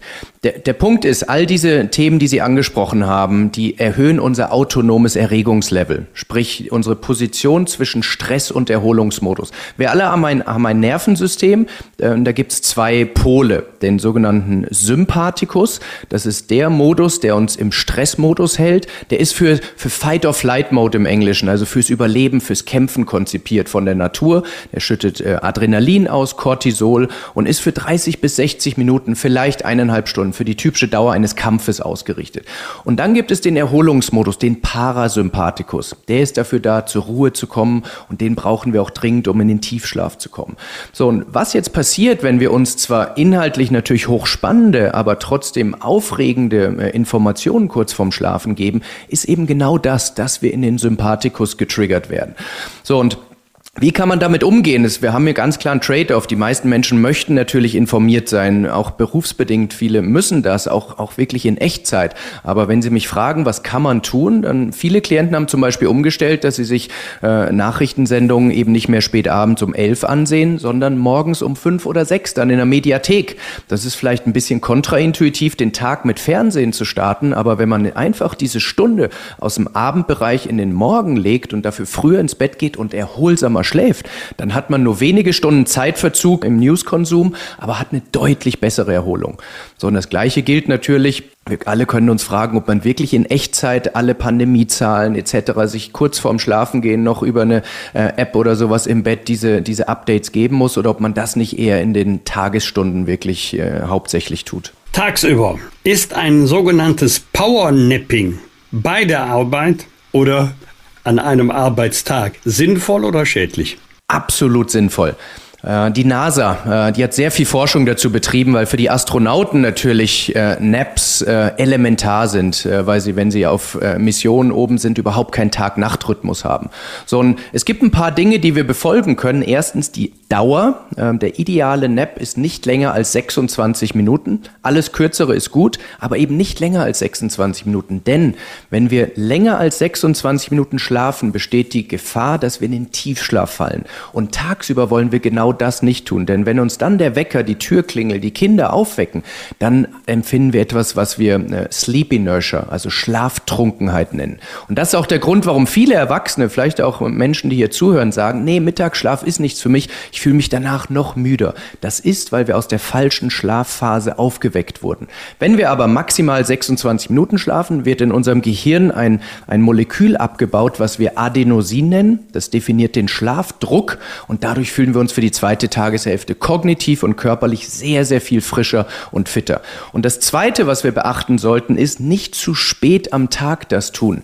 Denn wenn wir zum Beispiel spät, am, am späten Nachmittag abends noch einen Mittagsschlaf haben, dann fehlt uns dieser gesunde Schlafdruck, um dann abends äh, in relativ überschaubarer Zeit einzuschlafen. Die schlimmste Ausprägung so eines zu späten Mittagsschlafs wäre, abends vorm Fernseher auf der Couch einzuschlafen. Das kennen vielleicht viele, man wird dann wach von einem lauten Geräusch im Fernseher, ist dann auf einmal hellwach und kann nicht mehr einschlafen. Also idealerweise sieben Stunden vorm Abends ins Bett gehen, den Mittagsschlaf abgeschlossen haben und dann ist eine wunderbare Ergänzung äh, zu allem, was wir hier besprechen. Jetzt verstehe ich natürlich auch vieles. Helmut Kohl hat äh, mal in seinen Memoiren gesagt, ihm hat, äh, haben dann 20 Minuten Schlaf am Nachmittag geholfen. Er konnte, wenn er mit dem Auto von A nach B gefahren äh, wurde, äh, da sich hinten reinsetzen und die Augen zumachen, war weg. Oder im Zug genauso. Dasselbe sagte Angela Merkel auch. Von Kleiner Zwischenruf von mir. Ich bin mal mit Helmut Kohl mit dem Hubschrauber geflogen. Und da ist es ja mhm. wirklich laut. Mhm. Also ich würde sagen, zehn Sekunden nach dem Anschnallen hat er tief und fest geschlafen. Nur ein paar ja. Minuten, aber er war weg. Das hat mich total beeindruckt. Ich hätte kein Auge zugetan. Ja, und, und, und Angela Merkel sagte das auch immer von sich. Deswegen kam sie auch mit vier, fünf Stunden Schlaf am Abend, in der Nacht aus. Im Zuge dessen, was Sie gerade so wunderbar erklärt haben, Herr Surel, meine Mutter hat vier Kinder großgezogen und nachmittags sich aufs Sofa, ins, nicht ins Bett, sondern aufs Sofa im Wohnzimmer gelegt und 20 Minuten, das war ihre 20 Minuten und danach war sie topfit. Jetzt komme ich natürlich von der Hausfrau, die, die Mutter, die vier Kinder erzogen hat, große Politik, Manager. Sie arbeiten ja mit Topmanagern, Unternehmern und, und Sportlern zusammen. Sie haben ihr Buch aber, jedenfalls habe ich so verstanden, auch für die Krankenschwester im Schichtdienst geschrieben. Haben denn all dieselben, ob der Top-Manager, der Politiker, wie gerade beschrieben, oder meine Frau Mutter, Gott hab sie selig, dieselben Schlafprobleme oder unterscheiden die sich voneinander? Sind die Schlafprobleme, was zum Beispiel der Mensch, der im Schichtdienst arbeitet oder die Kinder, vier Kinder zu Hause großzieht, sind das andere Schlafprobleme als die eines Top-Politikers, Politikerin oder Managers und so weiter? Ja, also da gibt es lifestyle-bedingte Unterschiede, die aber im Ergebnis sich sehr ähnlich auswirken, äh, kann man sagen. am Ende mündet es typischerweise darin, dass, dass die Menschen nicht mehr abschalten können. Sprich, diesen Wechsel von dem Sympathikus, dem Stressmodus, in den Parasympathikus hinbekommen.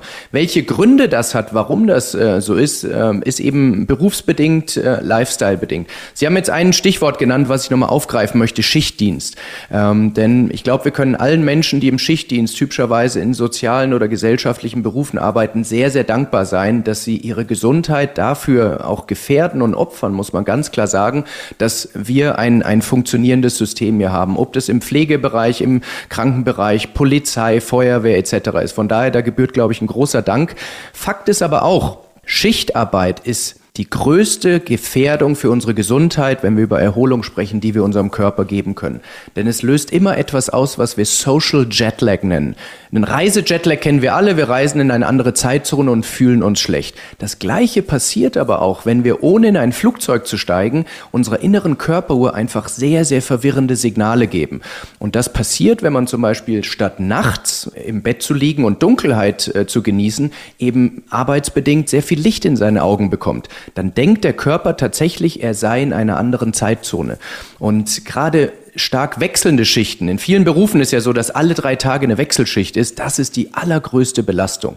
Heißt nicht, dass man sich damit abfinden muss. Es gibt Strategien, um diesen Effekt abzufedern. Ganz weg kriegt man ihn aber nie. Kann man Schlaf eigentlich, wie es so schön heißt, nachholen? Ist eine spannende Diskussion und Fakt ist nein. Äh, Sie hatten vorhin Angela Merkel angesprochen. Sie hat ja den sogenannten Kamelschlaf äh, schon fast legendär gemacht, wo sie sagte, sie schläft vor, vor äh, bestimmten Geschäftsreisen etc. Weder Vorschlafen noch Nachschlafen funktioniert. Wir dürfen das nicht damit verwechseln und ich möchte auch noch mal kurz auf Ihre Anekdoten zu Kohle etc. kommen So ein kurzer Mittagsschlaf, der substituiert keine Nacht, in der man vier statt sieben Stunden schläft.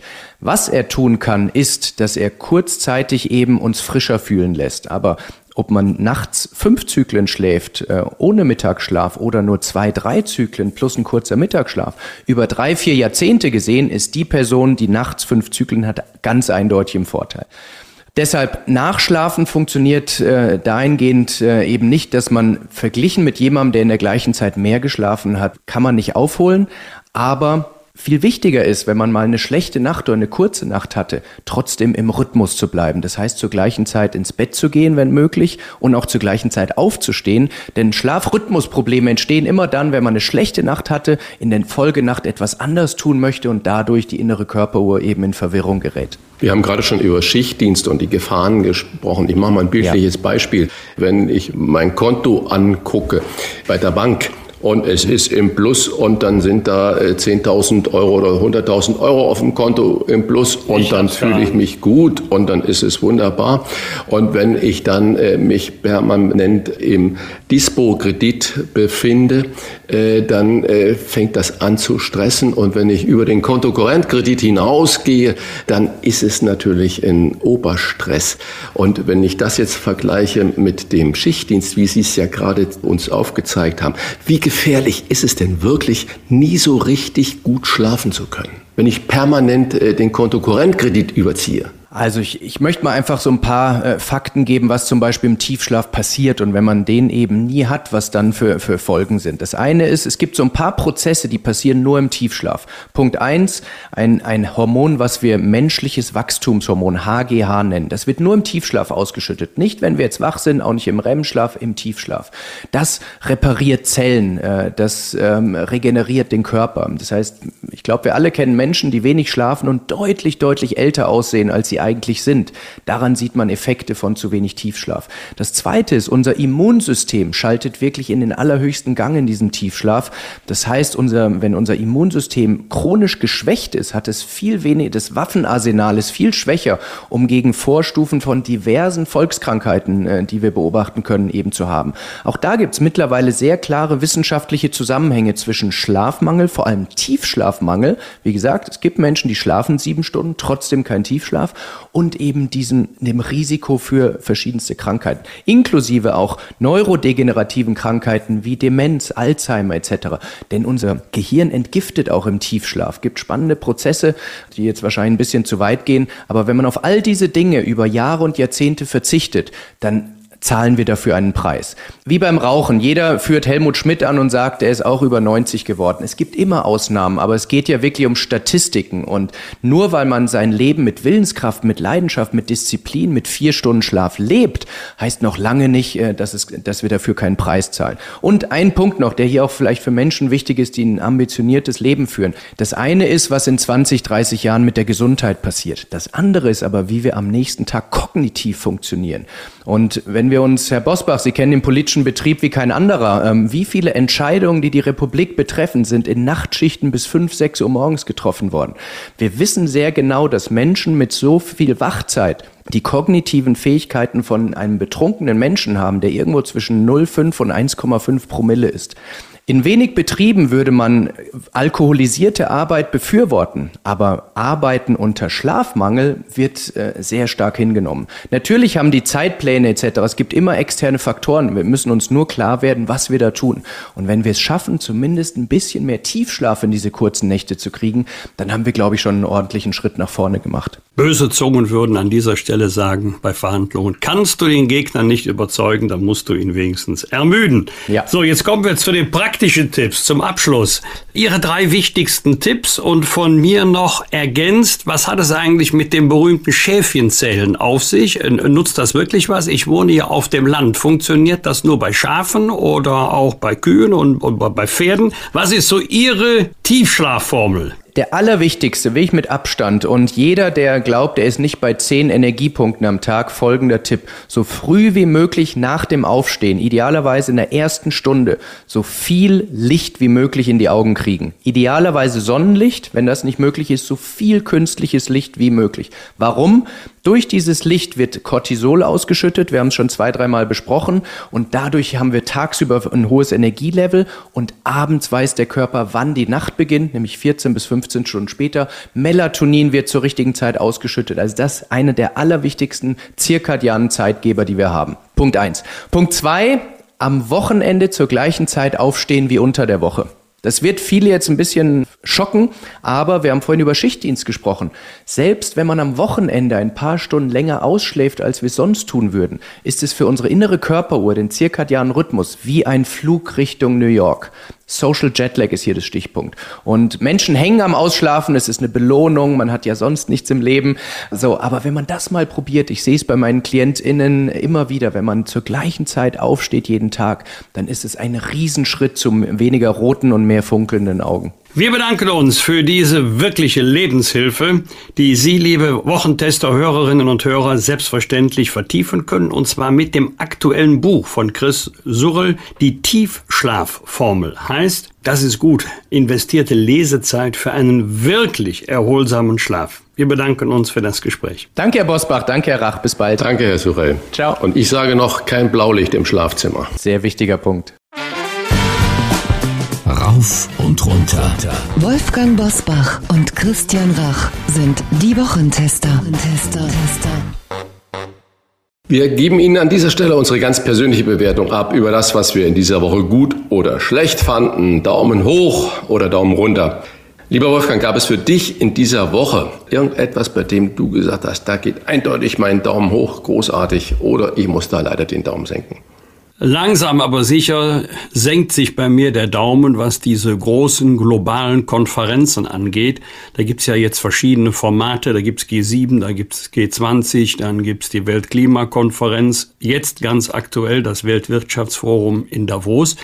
Wenn das ganze Spektakel vorbei ist, dann stellt sich bei mir immer eine Frage, ja und jetzt, wie geht's denn jetzt weiter? Was hat denn diese äh, gewaltige Konferenz tatsächlich gebracht, so an praktischen Ergebnissen? In Davos ist es jetzt so, dass 5000 Sicherheitsbeamte 2500 Gäste bewachen, dass rund 2000 Flugbewegungen an- und Abflug stattfinden, viele mit Privatmaschinen. Und wenn man dann einmal liest, so nach dem Ertrag, was hat das für praktische politische Konsequenzen? A, muss man sich mal die Frage stellen, ob da Aufwand und Ertrag noch in einem vernünftigen Verhältnis stehen oder dass der Aufwand nicht doch größer ist als das, was tatsächlich, um es mal mit Helmut Kohl zu sagen, was da hinten rauskommt. Das äh, zweite Thema muss ich sagen, wenn sie recht hat, dann geht der Daumen aber steil nach unten. Denn Andrea Nahles, die Chefin der Bundesagentur für Arbeit, hat sich erst vor wenigen Stunden bitterlich darüber beklagt, dass von 16 Bundesländern nur zwei die Namen derjenigen weitergeben, obwohl es eine gesetzliche Verpflichtung gibt, die die Schulen ohne Schulabschluss verlassen haben. Das waren im vergangenen Jahr 47.000 in Deutschland. Und äh, Andrea Nahles fragt sich, ich finde zu Recht, wie soll die Arbeitsverwaltung diesen Personenkreis erreichen? Was wird aus ihnen, jetzt nicht nur privat, persönlich, gesellschaftlich, wovon bestreiten sie ihren Lebensunterhalt, sondern auch, wie können wir sie trotz fehlenden Schulabschlusses auf dem Arbeitsmarkt integrieren und befähigen, ihren Lebensunterhalt durch eigene äh, Hände Arbeit zu bestreiten? Also hier ist offensichtlich noch äh, erheblicher Verbesserungsbedarf. Hier geht es ja nicht darum, sozusagen zu petzen. Ah, hier haben wir jemanden, der hat aber den Schulabschluss nicht geschafft, sondern hier geht es darum, dass ähm, die allgemeinbildenden Schulen, die Länder, die dafür zuständig sind, ihren Beitrag leisten, damit diejenigen, wie gesagt, 47.000 im vergangenen Jahr nicht nur für, wenn sie es denn möchten wollen können, Helferarbeiten zur Verfügung stehen, sondern vielleicht trotz fehlenden Schulabschlusses auf dem Arbeitsmarkt gut integriert werden können. Und dafür braucht es eben dann das Engagement der Bundesagentur für Arbeit. Und im Moment schwebt der Daumen dann noch zwischen oben und unten. So erfreulich Also so bitter der Anlass, aber so erfreulich das Ergebnis des Antiterroreinsatzes in Nordrhein-Westfalen, genauer gesagt in der Stadt Castrop-Rauxel im Ruhrgebiet war. Es stellt sich die Frage, warum hat das eigentlich so lange gedauert zwischen der Warnung von der US-Bundespolizei FBI zu den zuständigen Stellen in Deutschland beziehungsweise in Nordrhein-Westfalen. Das betrifft das Thema Zuordnung einer IP-Adresse zu konkreten Personen. Die IP-Adresse spielt ja eine überragende Rolle bei der virtuellen Kommunikation, also bei der Kommunikation im Internet. Und es soll, ich drücke mich vorsichtig aus, es soll über eine Woche gedauert haben. Das ist natürlich ein sehr, sehr langer Zeitraum. Das ist das eine Kapitel. Warum hat das so lange gedauert? Ohne Weil alle im Homeoffice waren. Ja, wollen wir nicht hoffen. Du bist ja hier auf den Provider angewiesen der ja Auskunft erteilen muss. Also will jetzt nicht den Schlaumeier geben, aber das ist ja das Problem in diesen Fällen. Wenn du ein Auto hast, hat das Auto ein Kennzeichen. Jetzt fährst du in die Garage und du fährst aus der Garage wieder raus. Das Kennzeichen ist immer noch das gleiche, leicht zuzuordnen. Ein Klick beim Straßenverkehrsamt und wir kennen nicht den Fahrer, wir kennen den Halter. Das ist ja bei der IP-Adresse etwas anderes. Wenn ich den Rechner an und ausmache, habe ich ja nicht immer die gleiche personenbezogene Kennung. Ich habe hier immer eine andere, aber der Provider kennt dann eben Name und Adresse. Das müsste eigentlich sehr viel schneller gehen, denn in einer Woche kann in einer solchen Gefahrensituation sehr viel passieren. Jetzt kommen wir noch zum Schluss und da geht der Daumen aber steil nach unten. Um einen der beiden, man muss ja immer wieder sagen, Tatverdächtigen, der ja schon wegen versuchten Mordes verurteilt worden ist, der befand sich ja im Maßregelverzug und soll nach Informationen der Kölnischen Rundschau, Achtung, bitte anschnallen, weit mehr als 100 Mal Ausgang gehabt haben, in einigen Fällen auch unbegleitet. Er durfte auch wiederholt außerhalb der Klinik übernachten. Zitat Ende. Der 25-Jährige ist 2019 wegen versuchten Mordes zu sieben Jahren Haft verurteilt worden. Also wir sprechen wahrscheinlich von 21, 22. Also nach ganz kurzer Zeit muss er schon jedenfalls ein erhebliches Maß an Ausgang, auch unbegleitet, gehabt haben bei versuchtem Mord. Ich glaube, da bin ich nicht der Einzige, der sagt, das, das kann ich nicht glauben, das kann nicht wahr sein. Christian, worüber hast du dich geärgert oder gefreut? Ja, du hast ja gerade schon äh, sehr ausführlich ähm, geschrieben. Also auch erstaunt mich, dass nur zwei Bundesländer die Zahlen äh, an die Bundesagentur für Arbeit nach Nürnberg melden, was äh, Schulabbrecher angeht, weil man Angst davor hat. Und äh, wenn ich das nochmal Revue passieren lassen, was du über diesen Polizeieinsatz da in NRW gesagt hast und ich so lax gesagt habe, äh, naja, Homeoffice, egal auf welcher Ebene. Da unser kleinstes Flächenbundesland in Deutschland ist das Saarland auch am höchsten verschuldet. Und da äh, geht ganz klar der Daumen runter für folgende Meldung. Der Bund hat dem Saarland 145 Millionen Euro, 145 Millionen Euro zur Förderung von Rad- und Schienenverkehr zur Verfügung gestellt. Was ist damit passiert?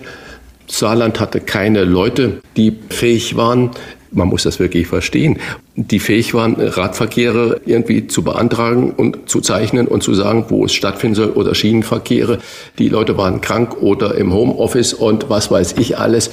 Diese 145 Millionen Euro wurden einfach nicht abgerufen. Das verschlägt mir die Sprache äh, sowas. Es wird überall mit Verboten gearbeitet und der böse Autofahrer und wir müssen da was ändern und dann wird da Geld zur Verfügung gestellt und es wird mangels Kompetenz, mangels Personal wird das Geld nicht abgerufen und verfällt dann unmöglich.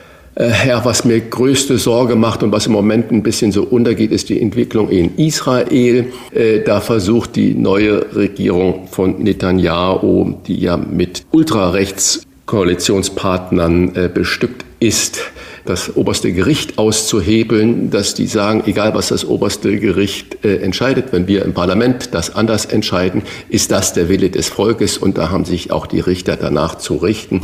Ähm, das oberste Gericht hat ja jetzt eine Duftmarke gesetzt, indem sie Netanyahu untersagt hat, den designierten Innenminister, der auch Gesundheitsminister werden soll, äh, verboten wird, den ins Kabinett zu nehmen, wegen seiner strafrechtlichen Vergangenheit. Er wurde schon verurteilt wegen Steuerhinterziehung und so weiter. Das macht mir größte Sorge.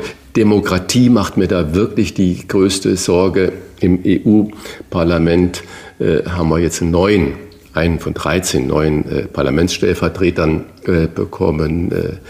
Herr Engel, Angel aus äh, Luxemburg. Und was aber da hinten dran steht, ist ja die Korruptions- und Bestechungsskandal um die äh, Griechin Kaili. Das heißt, da wird die Demokratie ausgehöhlt in äh, Festnahmen nach dem gescheiterten Attentat in Brasilien über 40 Sicherheitskräfte festgenommen. In äh, Großbritannien versucht die Regierung die Gewerkschaften zu schwächen, das Streikrecht zurückzudrehen. Also das macht mir alles wirklich Sorgen. Die Verfassung der Demokratien auf der Welt, das ist im Moment ganz kritisch zu betrachten und da sollten man als Demokraten aufstehen und äh, wirklich alle Alarmglocken anspringen lassen. Genauso alle Alarmglocken sollten anspringen, wenn ich äh, gelesen habe, dass Organspendebereitschaft in Deutschland noch weiter zurückgegangen ist, äh, letztes Jahr um über sieben Prozent. Alle wollen in der Extremsituation Hilfe haben, im Zweifel auch über eine Organspende doch verfügen können. Aber keiner möchte das als Ausweis mit sich herumtragen. Also auch das sollte sich ändern. Und eine Sache zum Schmunzeln, wo ich gar nicht weiß, ob ich Daumen hoch oder Daumen runter machen soll, folgende Meldung. Hochzeit mit Brad Pitt. Eine Frau hier vor den Toren von Hamburg hat ähm, Internetkontakt mit Brad Pitt und er hat ihr dann geschrieben im Internet, oh, ich habe mich so unsterblich in dich verliebt und ich möchte dich auch heiraten, aber ich brauche noch ein bisschen Geld, dann kaufe ich uns ein Haus und äh, dann brauche ich noch ein bisschen Geld für das und am erstens mal 800 Euro für eine Fankarte. Die Frau hat sage und schreibe zweimal 80.000 Euro diesem Brad Pitt äh, überwiesen, weil sie dachte, es ist der echte Brad Pitt, der hat sich in sie im Internet verliebt. Die Frau ist 55 Jahre alt, sie wird Brad Pitt heiraten. Ich weiß nicht, äh, wie ich das Ganze sehen soll, aber ich musste sie erstmal lachen. Ich bedauere die Frau, die um 160.000 Euro ärmer ist. Vermutlich hat sie ihre Habseligkeit hinterhergegeben im Liebesrausch. Brad Pitt aus dem Internet. Schon wahnsinnig. Und noch eine Meldung, wo ich sage, wo wir Deutschen aufpassen müssen, wo ich den Daumen runtersetze. Linde, Gashersteller, nicht nur das, ist aus dem deutschen DAX raus. Und wenn man weiß, dass der Linde-Konzern der wertvollste deutsche Konzern ist, der 10 Prozent des DAX-Wertes insgesamt ausmacht, dann müssen da in Deutschland alle Alarmglocken angehen. Warum ist Linde raus? Äh, nur noch am Dow Jones wird er gehandelt, weil er keine Kapitaländerungen über Aktienanleger haben darf in Deutschland wegen gewissen Gesetzgebungen. Und dann haben die Aktionäre einfach entschieden, raus aus dem DAX und nur noch Dow Jones, weil sie Geld brauchen, um die Wasserstoffentwicklung voranzutreiben, die ja eigentlich dann eine grüne Energie sein könnte. Und da muss ich sagen, da leben wir Deutschen noch hinterm Mond, dass wir sowas wirklich zulassen aufgrund von alten Investitionsregeln. Christian, nur noch eine Ergänzung von mir, warum das Thema Verhältnis äh, Parlament und Verfassungsgericht von so überragender Bedeutung ist. Das ist keine Petitesse, was wir da in Israel erleben. Ja, denn die Fall. Macht ja. eines Verfassungsgerichtes beruht darauf, dass die Politik diese Richtersprüche akzeptiert. Das Bundesverfassungsgericht ist im Grunde machtloser als ein Amtsgericht. Amtsgericht entscheidet, Streitwert unter 600 Euro, keine Berufung, keine Revision, Urteil rechtskräftig, aber der Schuldner zahlt nicht. Dann wird der Gerichtsvollzieher in Bewegung gesetzt. Karlsruhe kann ja nicht vollstrecken gegen Berlin. Wie will Karlsruhe ein Urteil durchsetzen? Also die Macht und die Bedeutung des Verfassungsgerichtes besteht gerade darin, dass die Politik sagt, Karlsruhe hat gesprochen, das ist für uns bindend, auch wenn wir vielleicht mit der Entscheidung aus welchen Gründen auch immer überhaupt nicht einverstanden sind. Wenn wir einmal dazu kommen, in einer Demokratie, und Israel ist ja in der ganzen Umgebung. Die einzige Demokratie, jedenfalls der einzige Staat, der den Namen Demokratie verdient. Man kann sich ja mal die anderen Staaten um Israel herum ansehen. Wenn wir da hinkommen, dass die Politik anschließend durch Mehrheitsentscheidung im Parlament einen Richterspruch des Verfassungsgerichtes konterkarieren kann, verliert natürlich das Gericht nicht nur an Ansehen, sondern auch an Bedeutung. Das wäre dann ein bitteres Ergebnis. Und vor allen Dingen kann die regierende Koalition natürlich auch festlegen, wir erhöhen die Wahlperiode auf zehn Jahre und das, was wir sagen, ist immer richtig. Und äh, wenn sich da, wie du es richtig ja geschrieben hast, oberstes Gericht, in Israel gibt es keine geschriebene Verfassung, deswegen oberstes Gericht, nicht dagegen zur Wehr setzen kann, dann gute Nacht, Demokratie. Was wird? Was wird? Wolfgang Bosbach und Christian Rach sind die Wochentester. Ich mache mal bisschen Werbung für ein Fernsehprogramm. Am Samstag spielt um 20.30 Uhr in der Hauptrunde der Handball-WM Deutschland gegen die Niederlande. Am Montagabend heißt der Gegner Norwegen. Wolfgang, die Handball-WM erfreut sich guter Einschaltquoten im Fernsehen. Und was mir natürlich auffällt, Handball oder auch Frauenfußball letztes Jahr, das hat eigentlich schon die Massen begeistert und nicht so kritisch gesehen wie die WM der Herren. Bist du dabei? Guckst du dir sowas an? Handball im Fernsehen? Wenn ich die Zeit habe, ja, ich habe leider nur ein Spiel komplett sehen können. Das war aber auch das Spannendste, nämlich das Spiel gegen Serbien. Es war, also Katar ist ein ernsthafter Gegner, aber auch nicht der große Prüfstein. Algerien, da haben wir ja hoch und locker gewonnen, eher mit der Zweitbesetzung als mit der ersten Garnitur. Aber ich glaube 34, 33 so ähnlich haben wir gewonnen. Das war ein echter Krimi. Die Leidenschaft, mit der unsere Mannschaft gespielt hat, hat mich restlos begeistert. Es war vielleicht nicht das perfekte Spiel, aber in der ersten Halbzeit jedenfalls in der Offensive das Beste, was ich seit langer Zeit gesehen habe. Wir haben nur ein paar Tore zu viel bekommen. Also in der Abwehr ist da noch Luft nach oben. Aber da kannst du gerne zugucken, vor allen Dingen wegen der Begeisterung, mit der sich die Spieler auch gegenseitig pushen. Leider kann ich Norwegen nicht sehen, denn Norwegen das ist ein echtes Kaliber, das ist ein echter Gegner. Also das wird jetzt schwer, gegen die eine Runde weiterzukommen. Christian, am Wochenende ist Winterwetter in weiten Teilen Deutschlands angekündigt. Auch mit Schnee wird gerechnet. Bei uns wird hier zu Hause nicht mehr gerechnet, da wird schon geschippt. Hast du die Bäume und Sträucher schon eingepackt oder müssen die ohne Verpackung durch den Winter kommen? Ja, bei uns äh, sind die Ziersträucher sind bisschen verpackt. Wir bauen nur Dinge an oder pflanzen nur Dinge an, die nicht jetzt exotisch sind. Die brauchen auch mal ein kaltes Wetter. Das macht eine Pflanze eigentlich auch gesund und stark. Aber um es kurz und klar zu beantworten, ja, das eine oder andere ist eingepackt, aber schon seit ein paar Wochen. Und ich habe da schon mal reingeluschert bei den warmen Temperaturen, die wir ja bis jetzt äh, Dezember und bis äh, Anfang Januar hatten, sprießt das ein oder andere schon aus. Ich freue mich darauf, dass wir ein bisschen Winterwetter haben. Schluss mit Plastiktüten, das fordert die Deutsche Umwelthilfe und übergibt einen offenen Brief mit über 20.000 Unterschriften an das Bundesumweltministerium.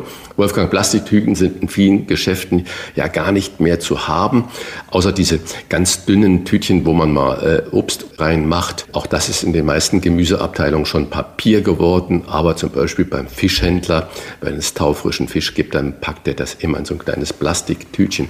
Bist du für ein Komplettverbot oder reicht dir äh, das Engagement, was ja heute, ich würde sagen, fast alle Händler schon haben, aus? Also ich weiß gar nicht, wo es noch Plastiktüten gibt. Da, wo wir einkaufen, gibt es keine Plastiktüten mehr. Kann natürlich nicht ausschließen, dass es auch noch äh, Geschäfte gibt, die diese Plastiktüten herausreichen.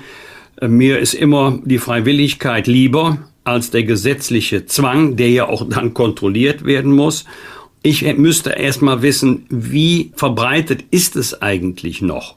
Dass äh, Plastiktüten ausgegeben werden an die Kunden, damit die die Ware nach Hause tragen können. Aber ansonsten bin ich immer für freiwillige Verpflichtung, ist mir lieber als gesetzlichen Zwang.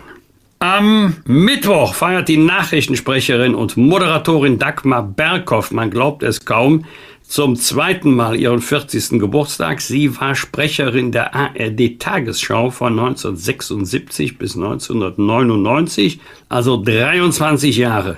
Dagmar Berghoff, Christian, war die wahre Miss Tagesschau, oder? Ja, das ist so. Das war die erste Frau in der ARD, die die Tagesschau, glaube ich, gesprochen hat. Wiebke Bruns war sogar noch vor, äh, Wiebke Bruns bei, beim ZDF, war noch vor Dagmar Berghoff. Und ich glaube, Dagmar Berghoff hat das Genre doch sehr geprägt. Sie stand natürlich in unglaublicher Konkurrenz mit den Herren. Äh, Karl-Heinz Köpke, die Nachrichten, die Tagesschau gelesen hat, das war wie eine amtliche Verlautbarung. Das, was der gesagt hat, das war so, das wurde nicht in Zweifel gestellt.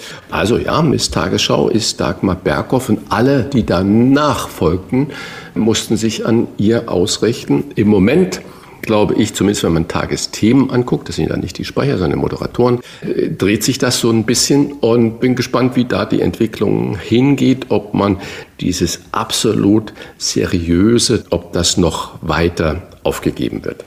Am Mittwoch, Wolfgang, jetzt kommt natürlich das, was ich gerne von dir wissen möchte.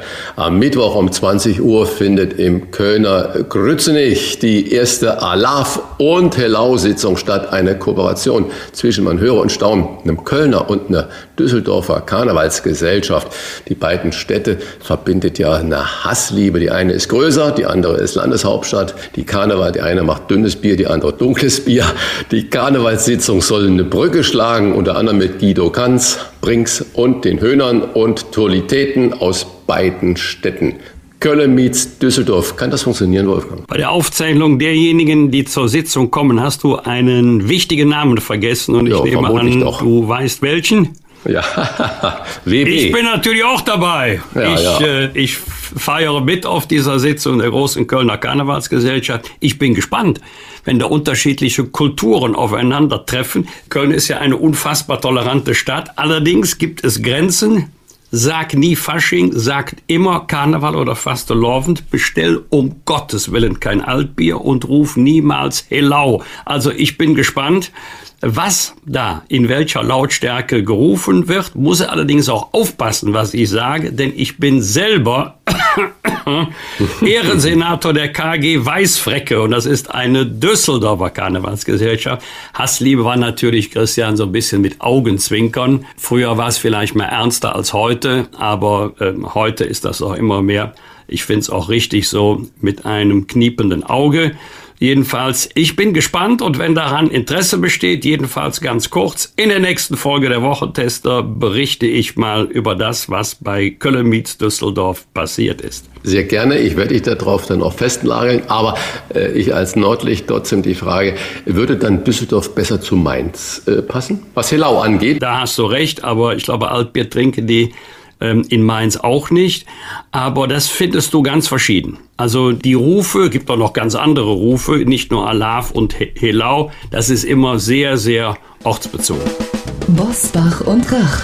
Im Internet diewochentester.de das waren die Wochentester mit Unterstützung vom Kölner Stadtanzeiger und dem Redaktionsnetzwerk Deutschland. Wenn Sie Kritik, Lob oder einfach nur eine Anregung für unseren Podcast haben, schreiben Sie uns auf unserer Internet- und auf unserer Facebook-Seite. Fragen gerne per Mail an kontakt.diewochentester.de. Und wenn Sie uns auf einer der Podcast-Plattformen abonnieren und liken, freuen wir uns ganz besonders. Danke für Ihre Zeit und fürs Zuhören. Kommenden Donnerstag wieder um 22 Uhr die Wochentester kompakt und am Freitag ab 7 Uhr wie gewohnt die neue, ausführliche Folge. Alles Gute bis dahin und eine angenehme Woche. Was war? Was wird? Wolfgang Bosbach und Christian Rach sind die Wochentester. Ein maßgenau Podcast. Powered bei Redaktionsnetzwerk Deutschland und Kölner Stadtanzeiger.